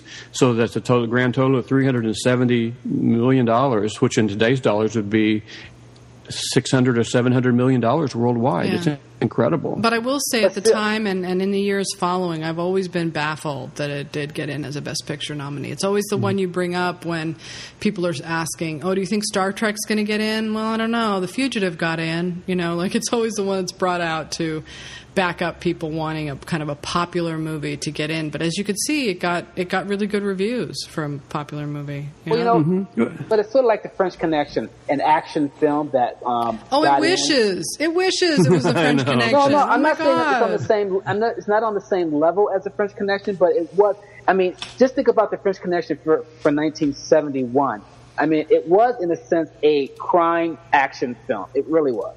And a chase film, yeah. And a, and a chase film. Uh-huh. And the same thing. No is way, it's brilliant. It's brilliant. Watch it again. No, The French Oh. Connection is a brilliant film. I'm not taking away from its brilliant. It is a brilliant film, but in if you put it in its category, it's an action chase film. The French Connection. Yeah, it was really what it artsy though. It's incredibly artsy. you it's all know? handheld camera. They're following Mhm. um, uh, Gene Hackman around with his camera. The chase scenes are insane. I mean, it's Right. it's, it's weird. It's a weird. No, it's movie. one of my favorite films. It's a brilliant, brilliant film, but I'm just putting it in the category that if you want to say um, the, the Fugitive is nowhere near the French Connection, but they are action chase films. Right, right, right, right. Put them in, in that. That's what I'm. and it's, it's, what it's, I'm a, it's a and it's a thriller. You don't usually see a crime thriller nominated for best picture at all. But so in the, the rare ones that you do see, you can sort of you, you can sort of cluster them together just for that reason. Right. The Mhm. the the fugitive and the French Connection and even Witness was the same sort of thing. You wouldn't have expected Witness. Uh, which is a cop a cop movie. Really, it's about cops. It's about policemen chasing somebody, trying to find somebody. Right, right. But even with, with Friedkin and with Witness, Peter Weir, you had the prestige of the director. With Fugitive, you did not. You didn't have the Mm-mm. prestige. You just had a pure entertainment movie that was pretty good. But it is weird that Tommy Lee Jones won, although he was the most likable. And we were talking about, we didn't talk about this. We didn't talk about, because we haven't got to Schindler's List yet, but Mhm. Ray Fiennes is such a much better performance in Schindler's List than Tommy Lee Jones in, in The Fugitive. But the Oscar voters don't vote for best acting ever. They vote for the characters they like the most or the characters that move them the most. And usually, characters, give or take one or two here or there, are uplifting and they show the best side of humanity. You know, and Tommy Lee Jones Mhm. is the hero. You know, in the in the Well, future. also, well, Ray Fiennes also played a a Nazi. You know, I think Jew Jewish Hollywood. I don't think they wanted to honor that performance where he played a Nazi killing Jews. Okay, Right, you'd settle rather- down, you'd rather, Spike Lee. You'd rather give an Oscar to a, to a cannibal, to a cannibal than to a Nazi. Right. I mean, Hollywood still has those. Um, Hollywood is very um, sensitive. They're very sensitive, and they don't want to um, let the rest of the world real know. Oh, they just gave an Oscar to a guy who played a Nazi who killed Jews. You know, Exactly. maybe they, they, you they didn't want to go there because they didn't want to get that from Germany or, or people like from the Jews. They didn't want to hear that, so they they wanted to play it safe and gave it to someone who they liked. So they gave it to Tommy Jones, who was good in the movie. He was good. You know? And, and another thing too that probably was a drawback for for Ray Fiennes is even though he did extraordinary things with that role, and it was based on, on, on totally on a real life character who really was like that, and all the horrific things you see him do really happened. The stereotype cliche of of, of a Nazi uh, evil Nazi German general had been around since 1945. They've been making so many movies like that that people had seen so many movies with that same character who's like you've got this evil diabolical Nazi guy and here's but another he's one. he's really evil. He's evil to Mhm. the point. Oh. He's way beyond Hannibal Lecter, who basically Right. Mhm. is nice and charming all through the movie. He bites off a guy's tongue. That's pretty horrible, but Mhm. he's not so bad. I mean, I, Schindler's List. Ray Fiennes is he beats up the maid. He kisses her, and then he says, "No, I don't think I will kiss you." you know, and he turns on her and he beats her up, and he he torments the poor people in the yard. You know, he like he he just shoots them randomly off the balcony, and then he he accuses them of these.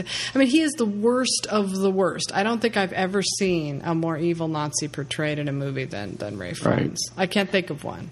And it's hard to go ahead, Michael. No, I'm saying also, you know, with his physical appearance, he gained weight for that performance too. You know, he picked up, he, he had like that pot belly. You know, he gained weight for that film. You know, he he put in so much effort for that film, and And, he thus became my and thus became my ultimate sexual fantasy realized.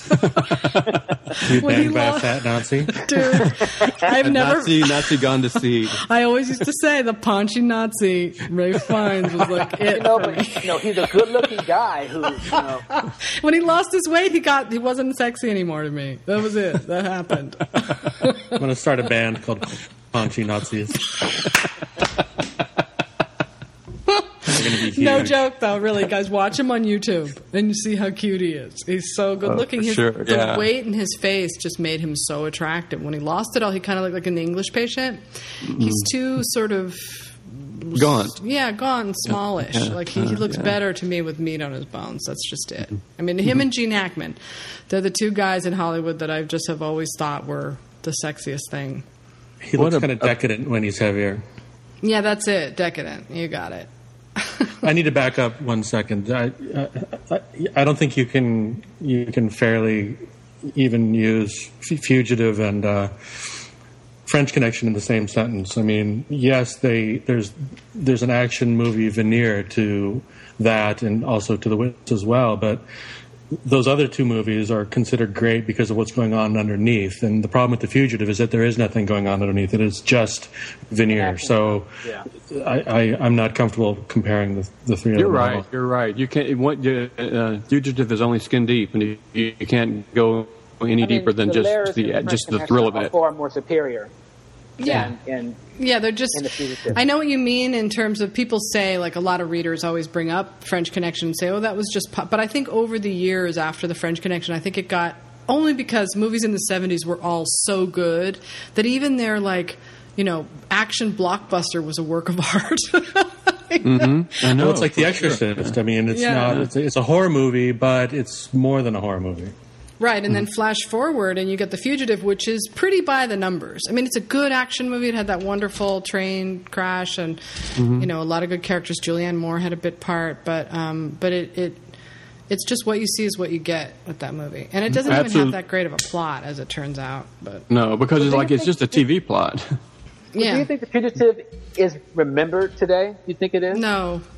See, I, I don't think it is either. I don't think. I mean, the TV series is a great. It was a great series, you know. But the movie, I don't think it is long lasting for me. You know, it's like it was a great action film when I first saw it. Yeah, I love mean, it. It's You funny know. how history works things out. Like at the time, you would have thought, "Oh, Philadelphia's not as good as The Fugitive." You would have maybe thought that, um, you know, Searching for Bobby Fischer wasn't that great, and The Fugitive was so good. But Mm. somehow, and, and even weird, Orlando was in the Oscar race that year. Orlando, which I think only got a um, a, a nomination for for costume, which it totally deserved, but you know, Age of Innocence didn't get a Best Picture nomination, but The Fugitive did. I mean, that that always reflects badly on a movie all these years later hmm. when you look back and you go, "Wow, well, these movies kind of resonated more over time, and this one didn't so much," you know. So, Mm-hmm. however, one movie that has resonated over time is Steven Spielberg's Schindler's List. How's that for a segue? That was that was smooth. that didn't feel jarring at all. Well, we're going to hit the two hour mark pretty soon, so we better get to it.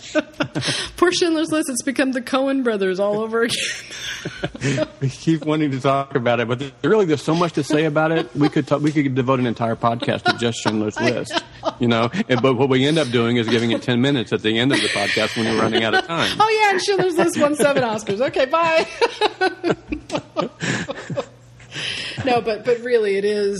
I mean, as I watch back through the clips to to play on this podcast, and I look at some of those scenes, and oh my god, it still is like a punch to the gut. And and I, I don't understand why at the time I thought that the end was so sappy and hammy and bad. When I watched it back. And you have, um, it's a hard movie to watch, so it's not one of those that I watch over and over again because it's too intense. But he takes you right, right there. You're right there uh, during the Holocaust. It's like Twelve Years a Slave in that way. It's just Mm. a, a hard slap in the face. It's that he doesn't, he does, it's unrelenting.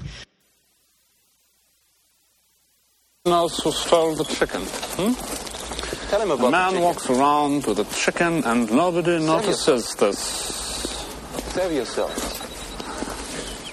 Tell him about the chicken.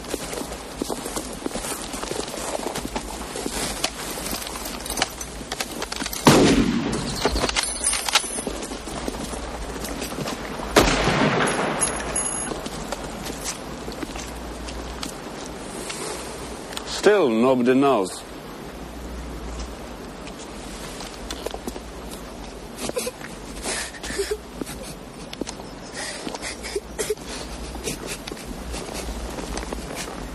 It was you. You committed this crime. No, sir. But you know who, though? Yes. Who?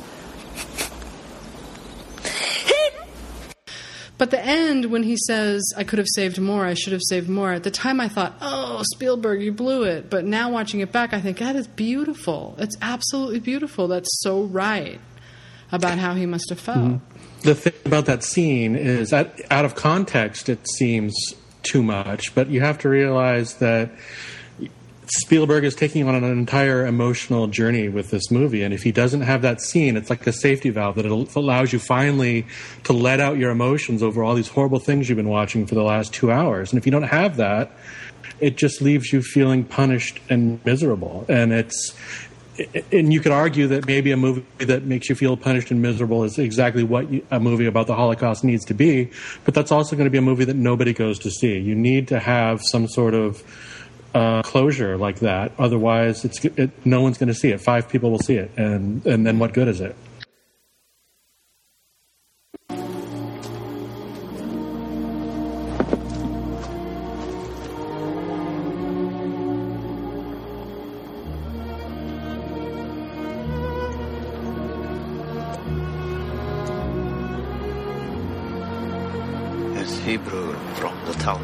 Says, Whoever saves one life saves the world entire.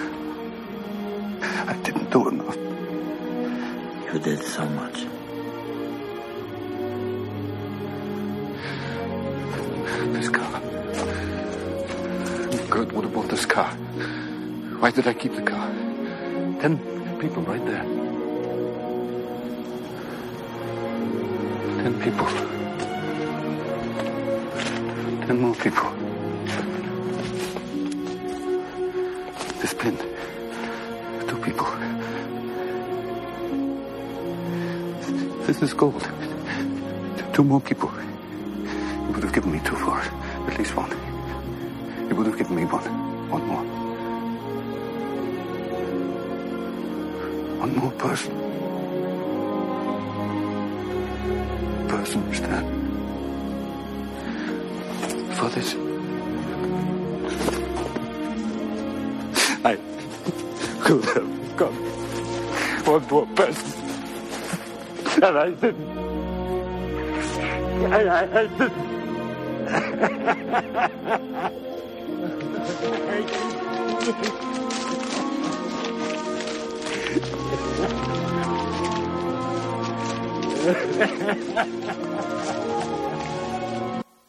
And you've talked about uh, last time in the, in the, the segment that got that we lost on Sunday night, Craig. You were talking about how the, the coda at the end of the movie, when they come forward to the current to the present day, and you see the descendants of the of the um, people that Schindler was able to save, that really brings it home in another way altogether. Because it's so hard to get your mind even around the idea of four million people um, murdered, uh, slaughtered, and exterminated, basically. And and when you see that Schindler, you almost agree with Schindler. Well, dude, out of four million people, you saved four hundred. So you know, good job. But uh, it it, we, it would have been great if you could have done more. But then when you see, go ahead. I, you should you should explain it, Craig, because you, you put it really well. Just how, in the context of the millions and millions of people who were killed, he saved a relative handful of people, and you can say, well, big deal. It's a, handful of people. Uh, who cares? But then when you see the scenes at the end where the real people who did survive are, are there, but they're also surrounded by their descendants, and you realize that it's it's like a, a, drop in the water that spreads out, and those people who lived had more people, and it and it expands, and it becomes it, it becomes it's a, it's still a relatively small thing and a huge tragedy, but it's it it's bigger than than what it first appears, and that's the most moving part of the film for me because you realize the real magnitude of what of what And- his actions did. Just imagine in 1993 there were so many people. There were a thousand people in line waiting to pay tribute to him. Think of the descendants of those people. Not only do you have the children and the grandchildren, but now you have the great grandchildren and the great great grandchildren who are descendants. So it's an exponential ripple that's gone out. The people that he saved, the handful of people he was able to save, eventually will amount to a million people. Right, and this was one guy's actions who himself felt hopeless about what he'd done. But imagine if there were a hundred other people just like him or more, then you start to build a, an even bigger case for it. It just reminds you, in in the face of current tragedies, that that one person's actions can can make a huge difference. Mm.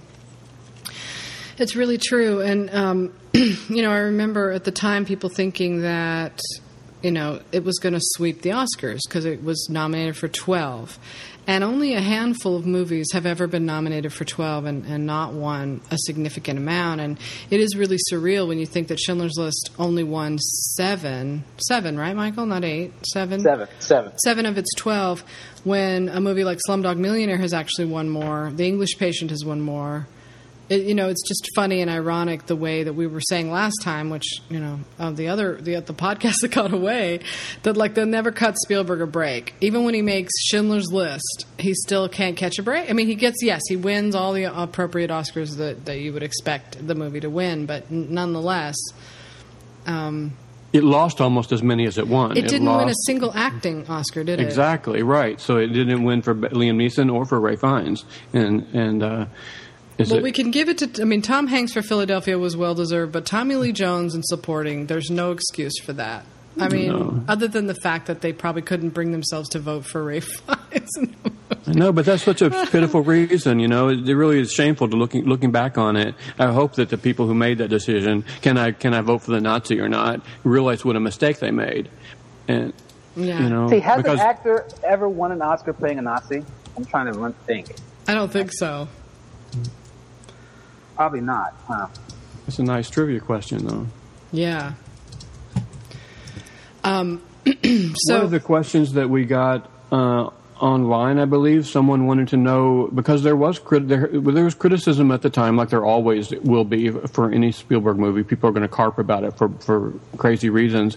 People wanted to know um, about um, the the the criticism that it has received from Michael Haneke. That that he thought that it that it played that it was too facile playing with a melodrama melodrama. For instance, I think specifically he was talking about the scene where they lead them into the showers and everyone is terrified because they don't know what to expect in the showers, whether they're going to be gassed in the showers or not. And then it turns out it's just water. And Mi- Michael Haneke said that only an American audience would be so naive to fall for that. You know, but I, I, I think that that's a it was a lame criticism at the time. Craig, I forget Right. what you said, but it was brilliant. What you said about I don't remember what I said, but he, he uh, he's an anti-American, and it's like uh, Americans to me, they're like it's like the drunken uncle in the family. It's like you can talk shit about him if he's in your family, but when other people talk shit about him, then it pisses you off, and that's what Michael Right. Haneke's doing, and it it annoys me, and it's like right. to, to speak out like that against another film and another filmmaker is just utterly lacking in class. And it's it, I've struggled over the years with him. He's made a handful of terrific films. He's made a handful of garbage too. And just his personality and his cynical worldview really just gets on my nerves. Yeah, I, I agree, and especially that particular criticism because I think it's wrong. I think there was a time, and nobody knows for sure anyway what happened in those showers. They're only Mhm. going by certain accounts, which differ. But there was a time I've listened to a lot as a Nazi, as a Holocaust obsessive. I've listened to a lot of firsthand accounts of people who were in those camps and the things that happened. And at some point, I mean, they weren't stupid. At some point, Right. they, they picked up on what was going on. People go to take a shower and they don't come back, and then you see the smoke coming out of the chimneys, and you put two and two together. And And so, smell, even though they might not have, there might not have been a newsletter that went around telling people what to expect. Word got was going around the camp that that might have been going on. So they certainly had good reason to be terrified, right? Yeah, and they all, but through the war, they all had these little tricks that they would pass on to their kids in order to help them survive. Different things that they could do to trick guards or, you know, sell this or that or use this skill that they had, you know. And some of them got lucky and they managed to survive by those little things that got passed down from generations and word of mouth. That's all they did was sleep in the in the in their you know barracks or whatever they were at night and talk to each other. They didn't have anything else they could do, you know. So word got around pretty quickly, and they had people on the inside, I think, who also would um, pass pass along information. I think part of his problem is that he's sort of seeing Spielberg as taking this horrible thing and sort of turning it into a Hitchcockian suspense moment, which is which is therefore entertaining, and that somehow cheapens the Holocaust. And I, I suppose you can make that argument, but rather than making that argument, then why not make your own Holocaust movie your own way? Exactly right. Yeah. Yeah, and I mean, it's the thing about Spielberg is he is an entertainer and he's a really good film director and he knows how to entertain a crowd. And if you're watching a Spielberg movie, you're going to get those scenes, you know, here and there. They're they're going to be because he's he is like Hitchcock. And and by the way, that's a, that's not an insult. That's a compliment. Right. It shouldn't be. But- well, and he's he's playing to a big audience, and you can you can take that or you can leave it. But when you compare his big audience movies to the usual big audience movies, it just it's it's snobbery to to be critical of that. I think, And he It's wasn't trying to pointless snobbery. Exactly, and he certainly wasn't trying to make a Michael Haneke movie. And I, I, I, know Michael Haneke would never have included that scene in a movie he made, but they would have Hmm. made totally different movies. And no, nobody would have gone to see the Michael Haneke movie, and Michael Haneke wouldn't have won Best Director and Best Picture because we saw what happened when he tried to make the kind of movie that he makes, and he made Amour, and it didn't win anything. Or I guess he did win what? What did it win? Screenplay. It should have won Best Actress. it shouldn't, I know, really. But aside from that, you know, it, it, it, that he made that that movie was pretty um, played on your emotions in a lot of ways too. So he has no no room to criticize Spielberg for playing on people's emotions. Right. No, I just I just had a thought, you guys. Um, Christopher Waltz for Inglourious Basterds. Didn't he play a Nazi? hmm Oh, you're right. There you go. You got it. Yeah. Michael. Can't stump Michael, that's for sure. Except he played a funny, likable Nazi. Yeah. but you got it though. He's you did. You, you found one. I found one. And One. then he, and then he won again for playing the same part. Well, they like him. He's- I guess so. They like. Jeez. But you know, my whole thing about Schindler's List is that I just I remember watching. Um, you ever see the movie, the 1959 version of um, the Diary of Anne Frank? That film. You know, where Sure. they were Shelley Winters and all that stuff. And that was more to me. It was like it wasn't as impacting to me than Schindler's List. I mean, it was because Hollywood didn't really delve into the horrors of um, the Nazi occupations in that film like they did with Schindler's List. But whenever I think about Schindler's List, I think about what those people went through back then when their homes were taken away from them, their um, their businesses, families were ripped apart. I mean, I had a roommate, Sasha. You remember Barry? Yeah. Our, my roommate Barry's family was in Nazi um, camps. His some of his family was in the the most famous one. Um, Auschwitz. uh, yeah, he lost family members. He lost majority of his family. My old roommate, and he never used to talk about it. His brother was in the concentration camps before he was born. He was born here in the states, but his brother was born during that period. Ugh. And I just can, and, and I just remember that the horror of how it was, and just like how can there be people in this in this world that are so evil and violent like that? You know, so And it only me- happened in the 1940s, dude. That's the that's the freakiest thing about it to me.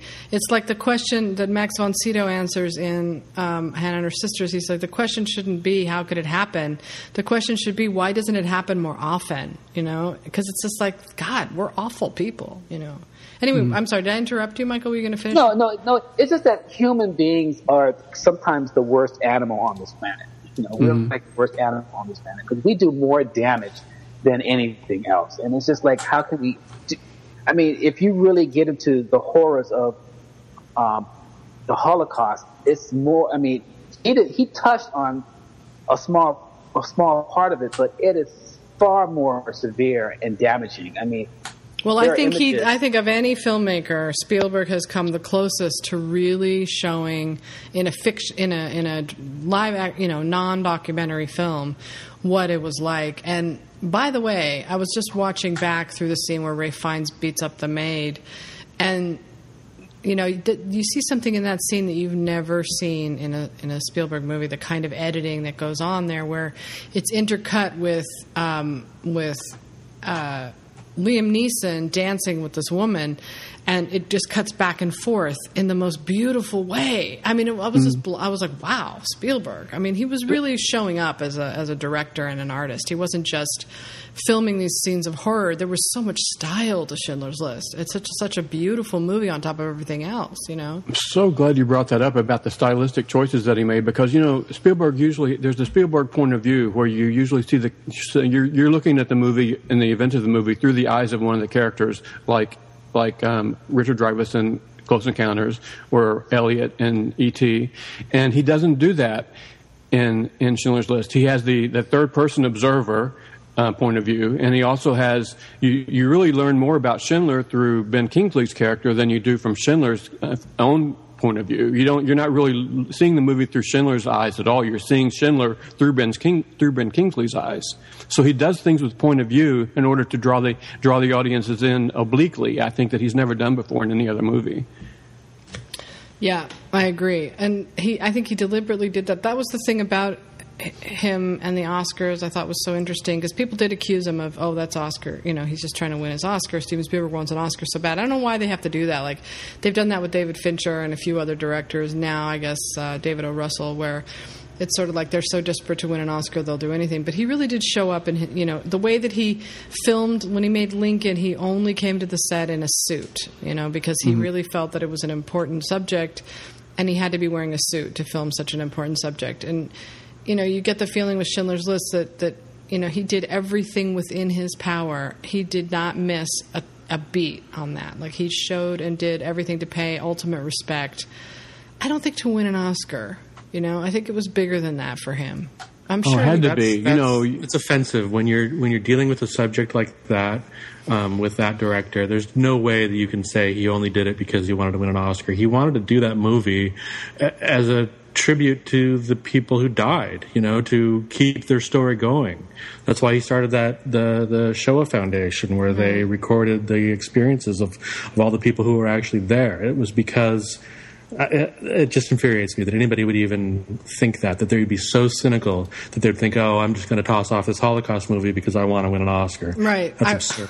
I want an Oscar so bad, I'm going to make this movie. You know. right. Because the Holocaust movies have been such a Oscar-winning genre throughout Oscar history, right? And nobody has ever dared to make a Holocaust movie No. before, so it was so brave to do that. I mean, you would think such a such a milestone, tragic thing in, in human history that there would have been other movies about it, but it's really the only one ever. And in fact, I had Michael. He because he knows everything about the Oscars. We, we tried to figure out if there how many movies have been about Jewish people at all.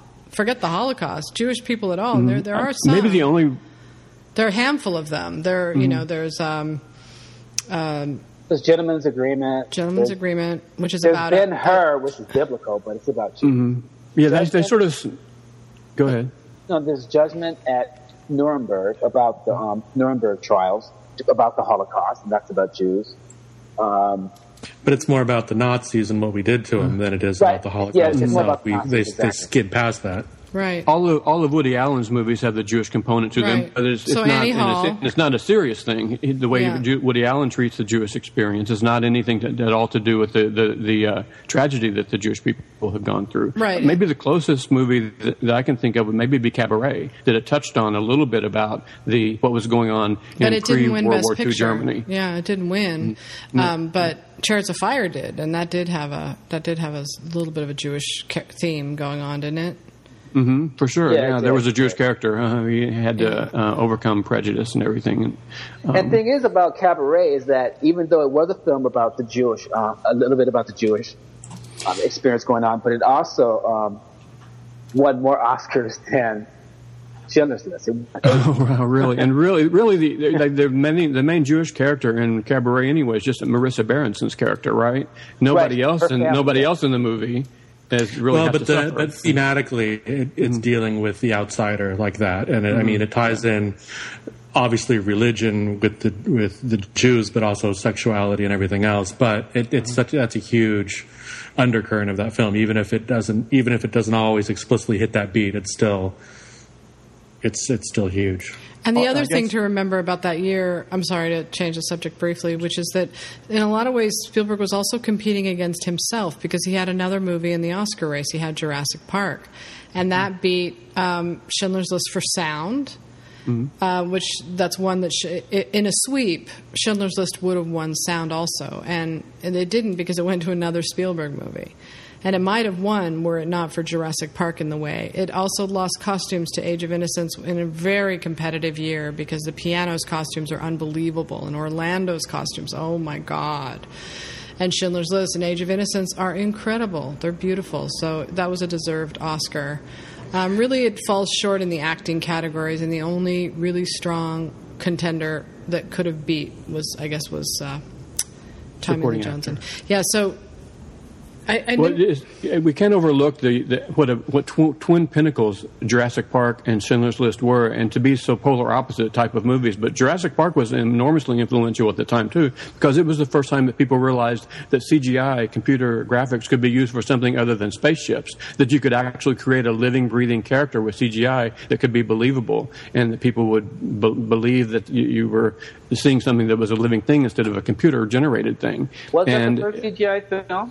No, it wasn't the, comp- the first CGI, not by any means, but it was the first that most other CGI movies up until then, I think, used CGI for spaceships and things that were like background and backdrops and stuff like that. But, Um, um, but So Spielberg had the number one movie at the box office that year. and he had the Best Picture winner of that year, and, and hmm. Schindler's List was number four.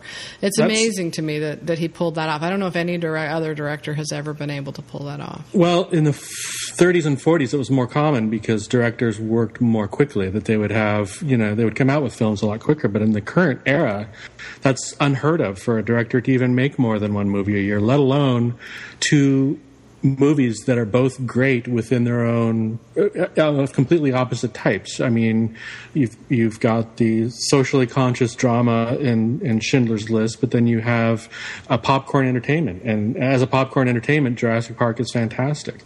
And he did it again, you know, a few years later when he did Munich and War of the Worlds in the same year. I, nobody thinks of either of those movies as highly as the two previous ones, but I think they are worthy and it's just amazing to me that he can that he can shift gears like that so quickly and so smoothly and and deliver so well on both counts. I Absolutely. think I think the only director I think to have two hit films was um, Francis Ford Coppola because I I remember in 1974 he had not only The Godfather Part Two but he also had The Conversation. There you go. Yeah. And they both got nominated for Best Picture. Right, they and both one did. one was a blockbuster and one was more artsy. Yeah, except for it's artsy, weird to have the number one movie and the Best Picture winner that weren't the same. That they were different. Right. Spielberg, I think he holds that. Um, so we're at the two-hour mark. I think we've given a good run for uh, Schindler's List. I did want to play two things. I wanted to talk briefly about In the Line of Fire, just so that I can play the John Malkovich clip, which is like one of the funniest scenes ever, and he's so great in it. And just to, to sum up with In the Line of Fire, we don't really have time to go into it, but it's a really good, funny, solid thriller with Clint Eastwood um, playing a Secret Service guy. But the the reason to watch it, the only reason to watch it, is John Malkovich, John Malkovich's performance. So that's all I wanted to say about that. But um, I should also play that our our listeners' voice message. Remember that got left off too. Yeah, do that again. so let's see if I can find that so we can play it for. Um, and and all of our listeners are are invited to tune in. We put the number on our podcast uh, preview that we do, which we did this year, but I'll say it again. It's 323-963-4160. And here's our message from Orlando, Florida. Oops. Hang on, I have to switch browsers. I forgot it doesn't play on Safari, but did anybody else want to say anything about In the Line of Fire, or is it just me? Um, I, I would like to say that aside from John Malkovich's performance, which was incredible, and it reminds me a lot of Dennis Hopper in Speed, in the, in the just over the top eccentric villain that you just just is more entertaining really than the hero of the movie. Um, it's directed. Was that directed by Paul Verhoeven? Wolfgang Petersen. Yeah, Wolfgang Petersen, right? Uh, yeah, how could I forget? And we talked about that about Yeah, we how did. Wolfgang Petersen is no slouch. Wolfgang Petersen is no slouch in the directing de- department because we we went on and on about Das Boot and the different. we did. You have to just take our word for it. We did. We Yeah, right. about- it was great. It was great. Remember that? Remember we talked about that? we did. Remember you guys said how great Great Das Boot was? we had a whole want you to- separate podcast on Das Boot. That's food. oh God. Except okay. Michael Haneke would not like it because it's too entertaining. it cheapens World War II. I definitely need to see that film again. I definitely have to do that. Which Das Boot?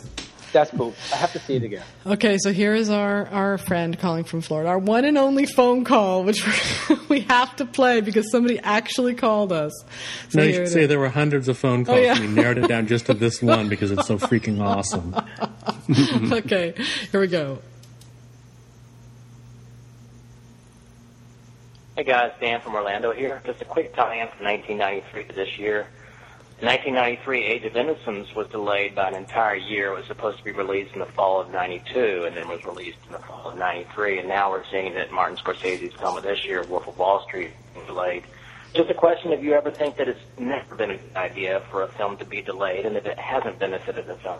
I think uh, any, uh, an Oscar for casting perhaps might hurt the film, but otherwise, artistically, I think it's always a good idea. Great podcast, guys. Keep up the good work. What a nice guy. We like Dan from Orlando. You do. Thank you, Dan. And what a great question. Yeah, it's a great question, and we did answer it last podcast that got trashed. I don't know, remember what we said. I do. I remember actually because we said we said two things. You guys were in agreement before we get to the casting Oscar. Um, we'll just say that um, does delaying a film help it? Well, and I think Craig was the one who said that a lot of times they delay movies that aren't going to really do well in the Oscar race anyway. Like Shutter Island is probably as good as it was. It wasn't going to be, you know, wasn't going to have Oscar play. So it could be the studios thinking this isn't going to have Oscar play. On the other hand, The Hurt Locker was also famously delayed, and it it won Best Picture. So you know, It, it wasn't actually delayed though. It, it kind of it, Hurt Locker more had to build up critical steam before it could actually be released to the public. I think, and that was so, so it was a little bit different of a situation. I mean, it it, it came out in Toronto the previous year, and then right? it It came was out seen at the already. Yeah. it, it, it, it seemed like it, it had been delayed because Film Independent sort of jumped the gun because nobody was paying enough attention to it and and gave it awards for the Spirit Awards. But it, it wasn't really up until then a, a, a part of the public consciousness. Whereas a movie like Shutter Island is a movie that exists and everybody's anticipating it, and it's got this this juicy Oscar spot, and then suddenly it's moved to basically a movie burial ground, which is you know February or March of the following year.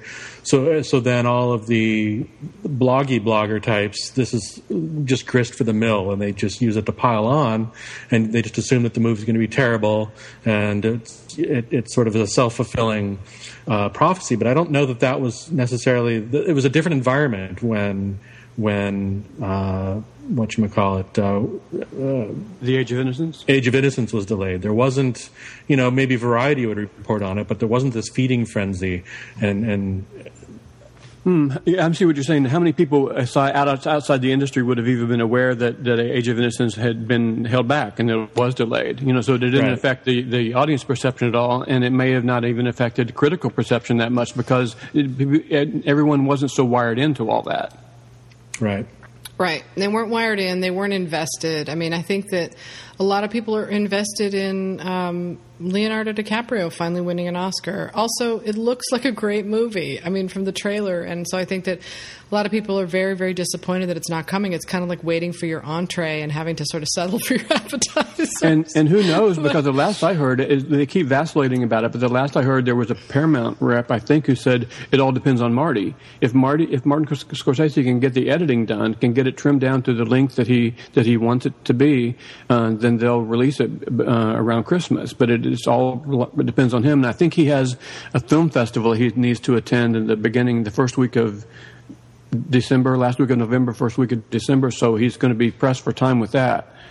Right. The re- Apparently, the, a- the money people want it to be released before the end of the year, but Mhm. I don't think.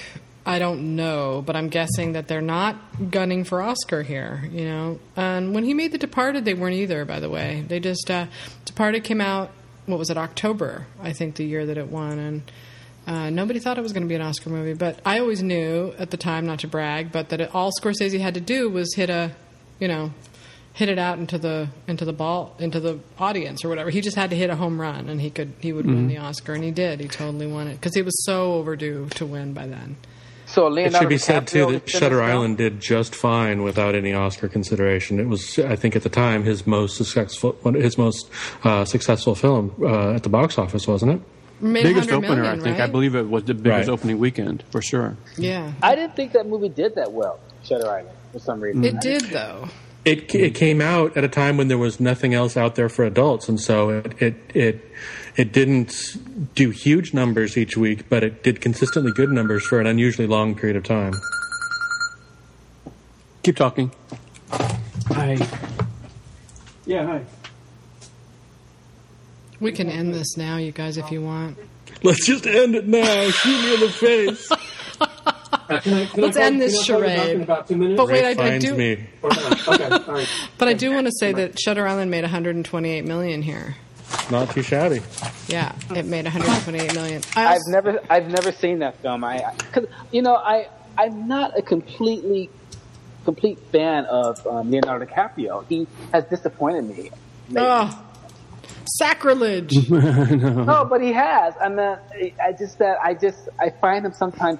Um, I some of his characters I just don't believe him as the character. I just don't. I always see Leonardo DiCaprio. He doesn't. I don't escape with him as. So you're a big fan I of always- J. Edgar then? Who? J. Edgar. That's your favorite movie? Oh, J. Edgar Hoover was was like it was agonizing to watch that. well, I like I like DiCaprio paired with Scorsese. That totally works for me every time. Well, it worked with um, De Niro and Scorsese. It works perfectly. But I don't know. I just I'm not a Leonardo DiCaprio hater. He just doesn't do it for me as an actor. It just doesn't. Well, we're bigger fans of The Aviator probably than you are, Michael, because I really thought The Aviator got shafted that year because uh, Million Dollar Baby came out of the blue and swooped in and, and shocked everybody by by what it was and by how, how how what an impact it had, how it just like hit you with a, like a brick in the face, basically. and it, and, and every, up until then, everyone thought The Aviator was going to sweep. At least I did back then. Well, everybody loves Clint Eastwood. Well, Yeah. and I remember Million Dollar Baby because people are talking about that now with um, with George Clooney's Monuments Men, like Chris Tapley and and uh, you know are just con- I'm and we're both sort of convinced that he's holding it back from the Oscar bloggers because he's trying to punk the whole scene because he hates the Oscar scene so much. He hates doing it every year. He's smart enough to step outside the circle and watch what's going down.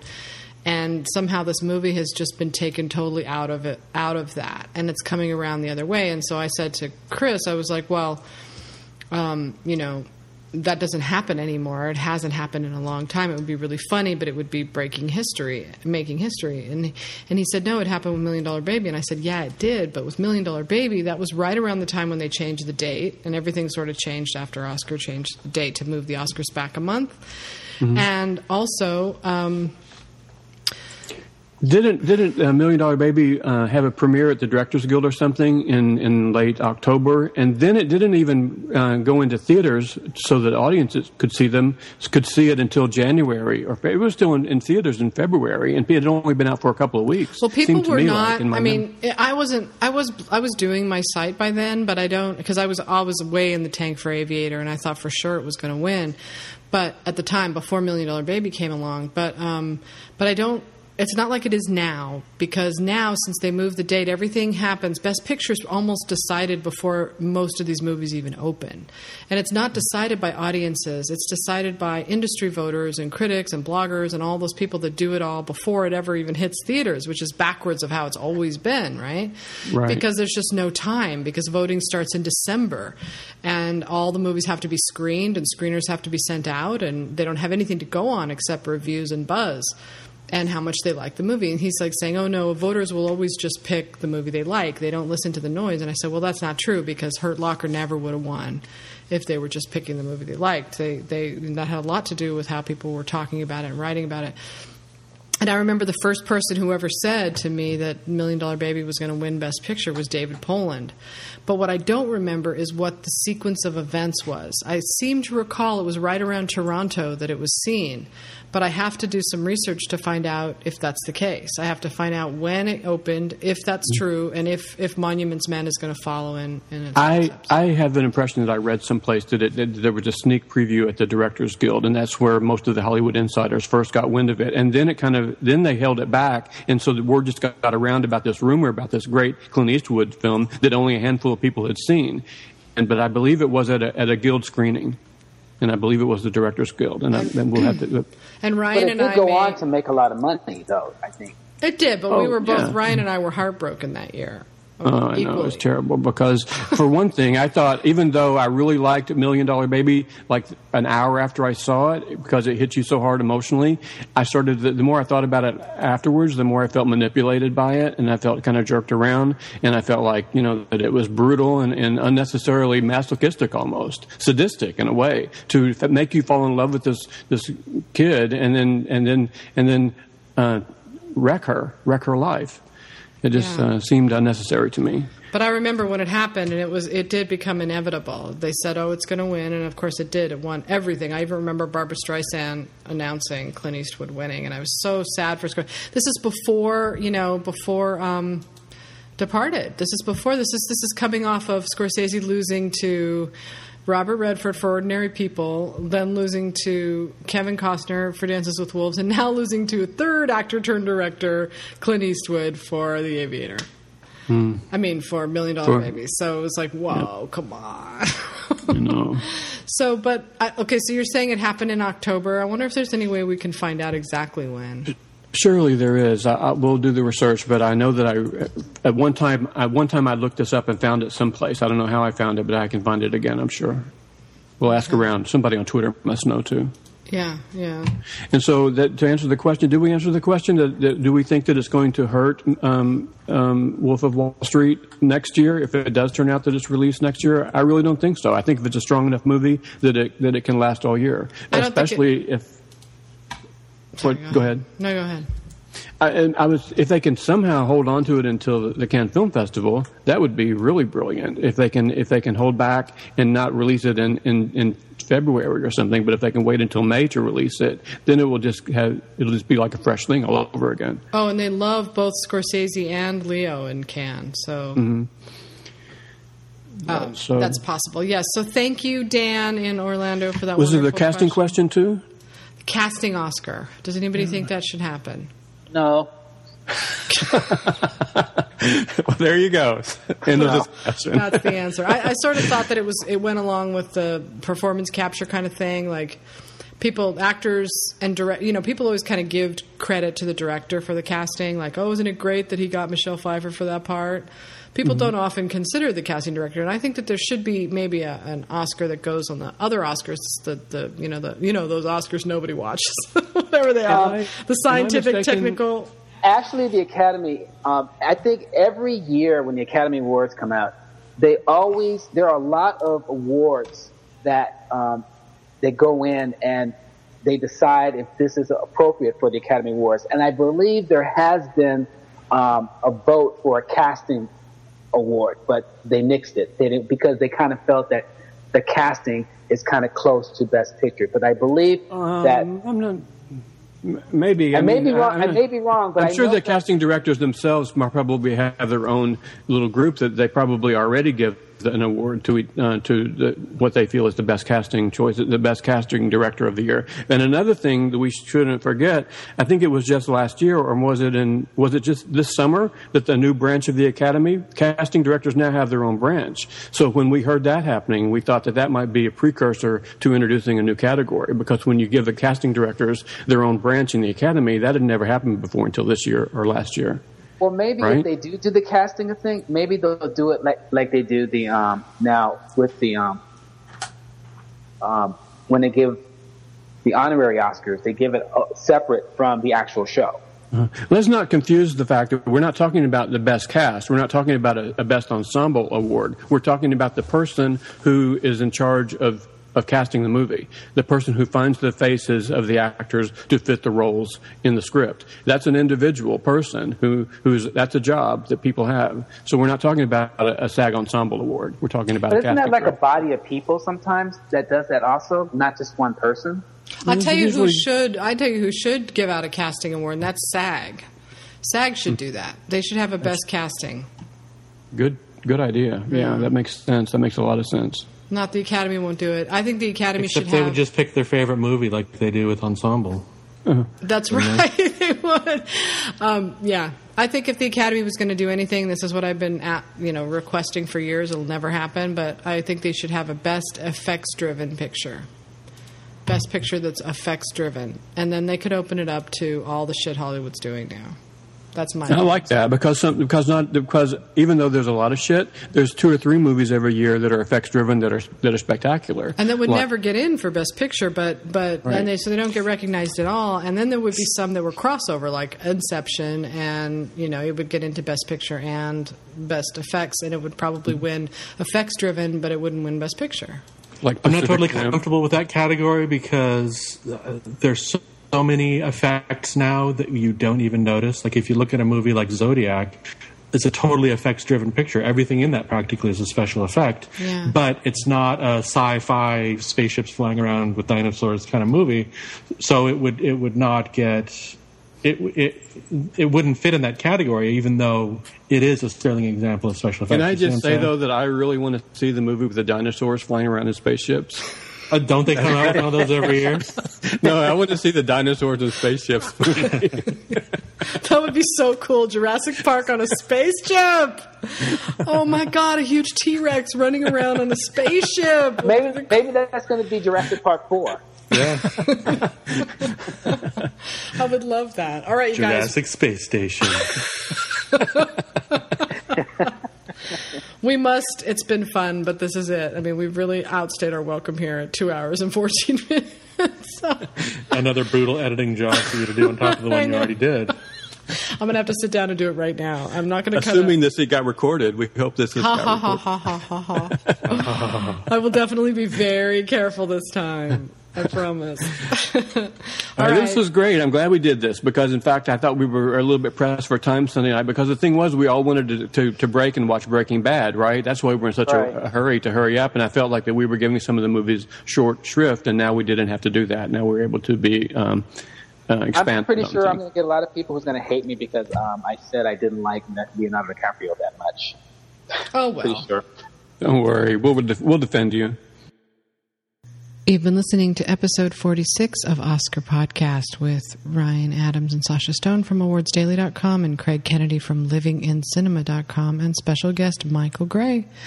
Our bumper music today was Streets of Philadelphia by Bruce Springsteen.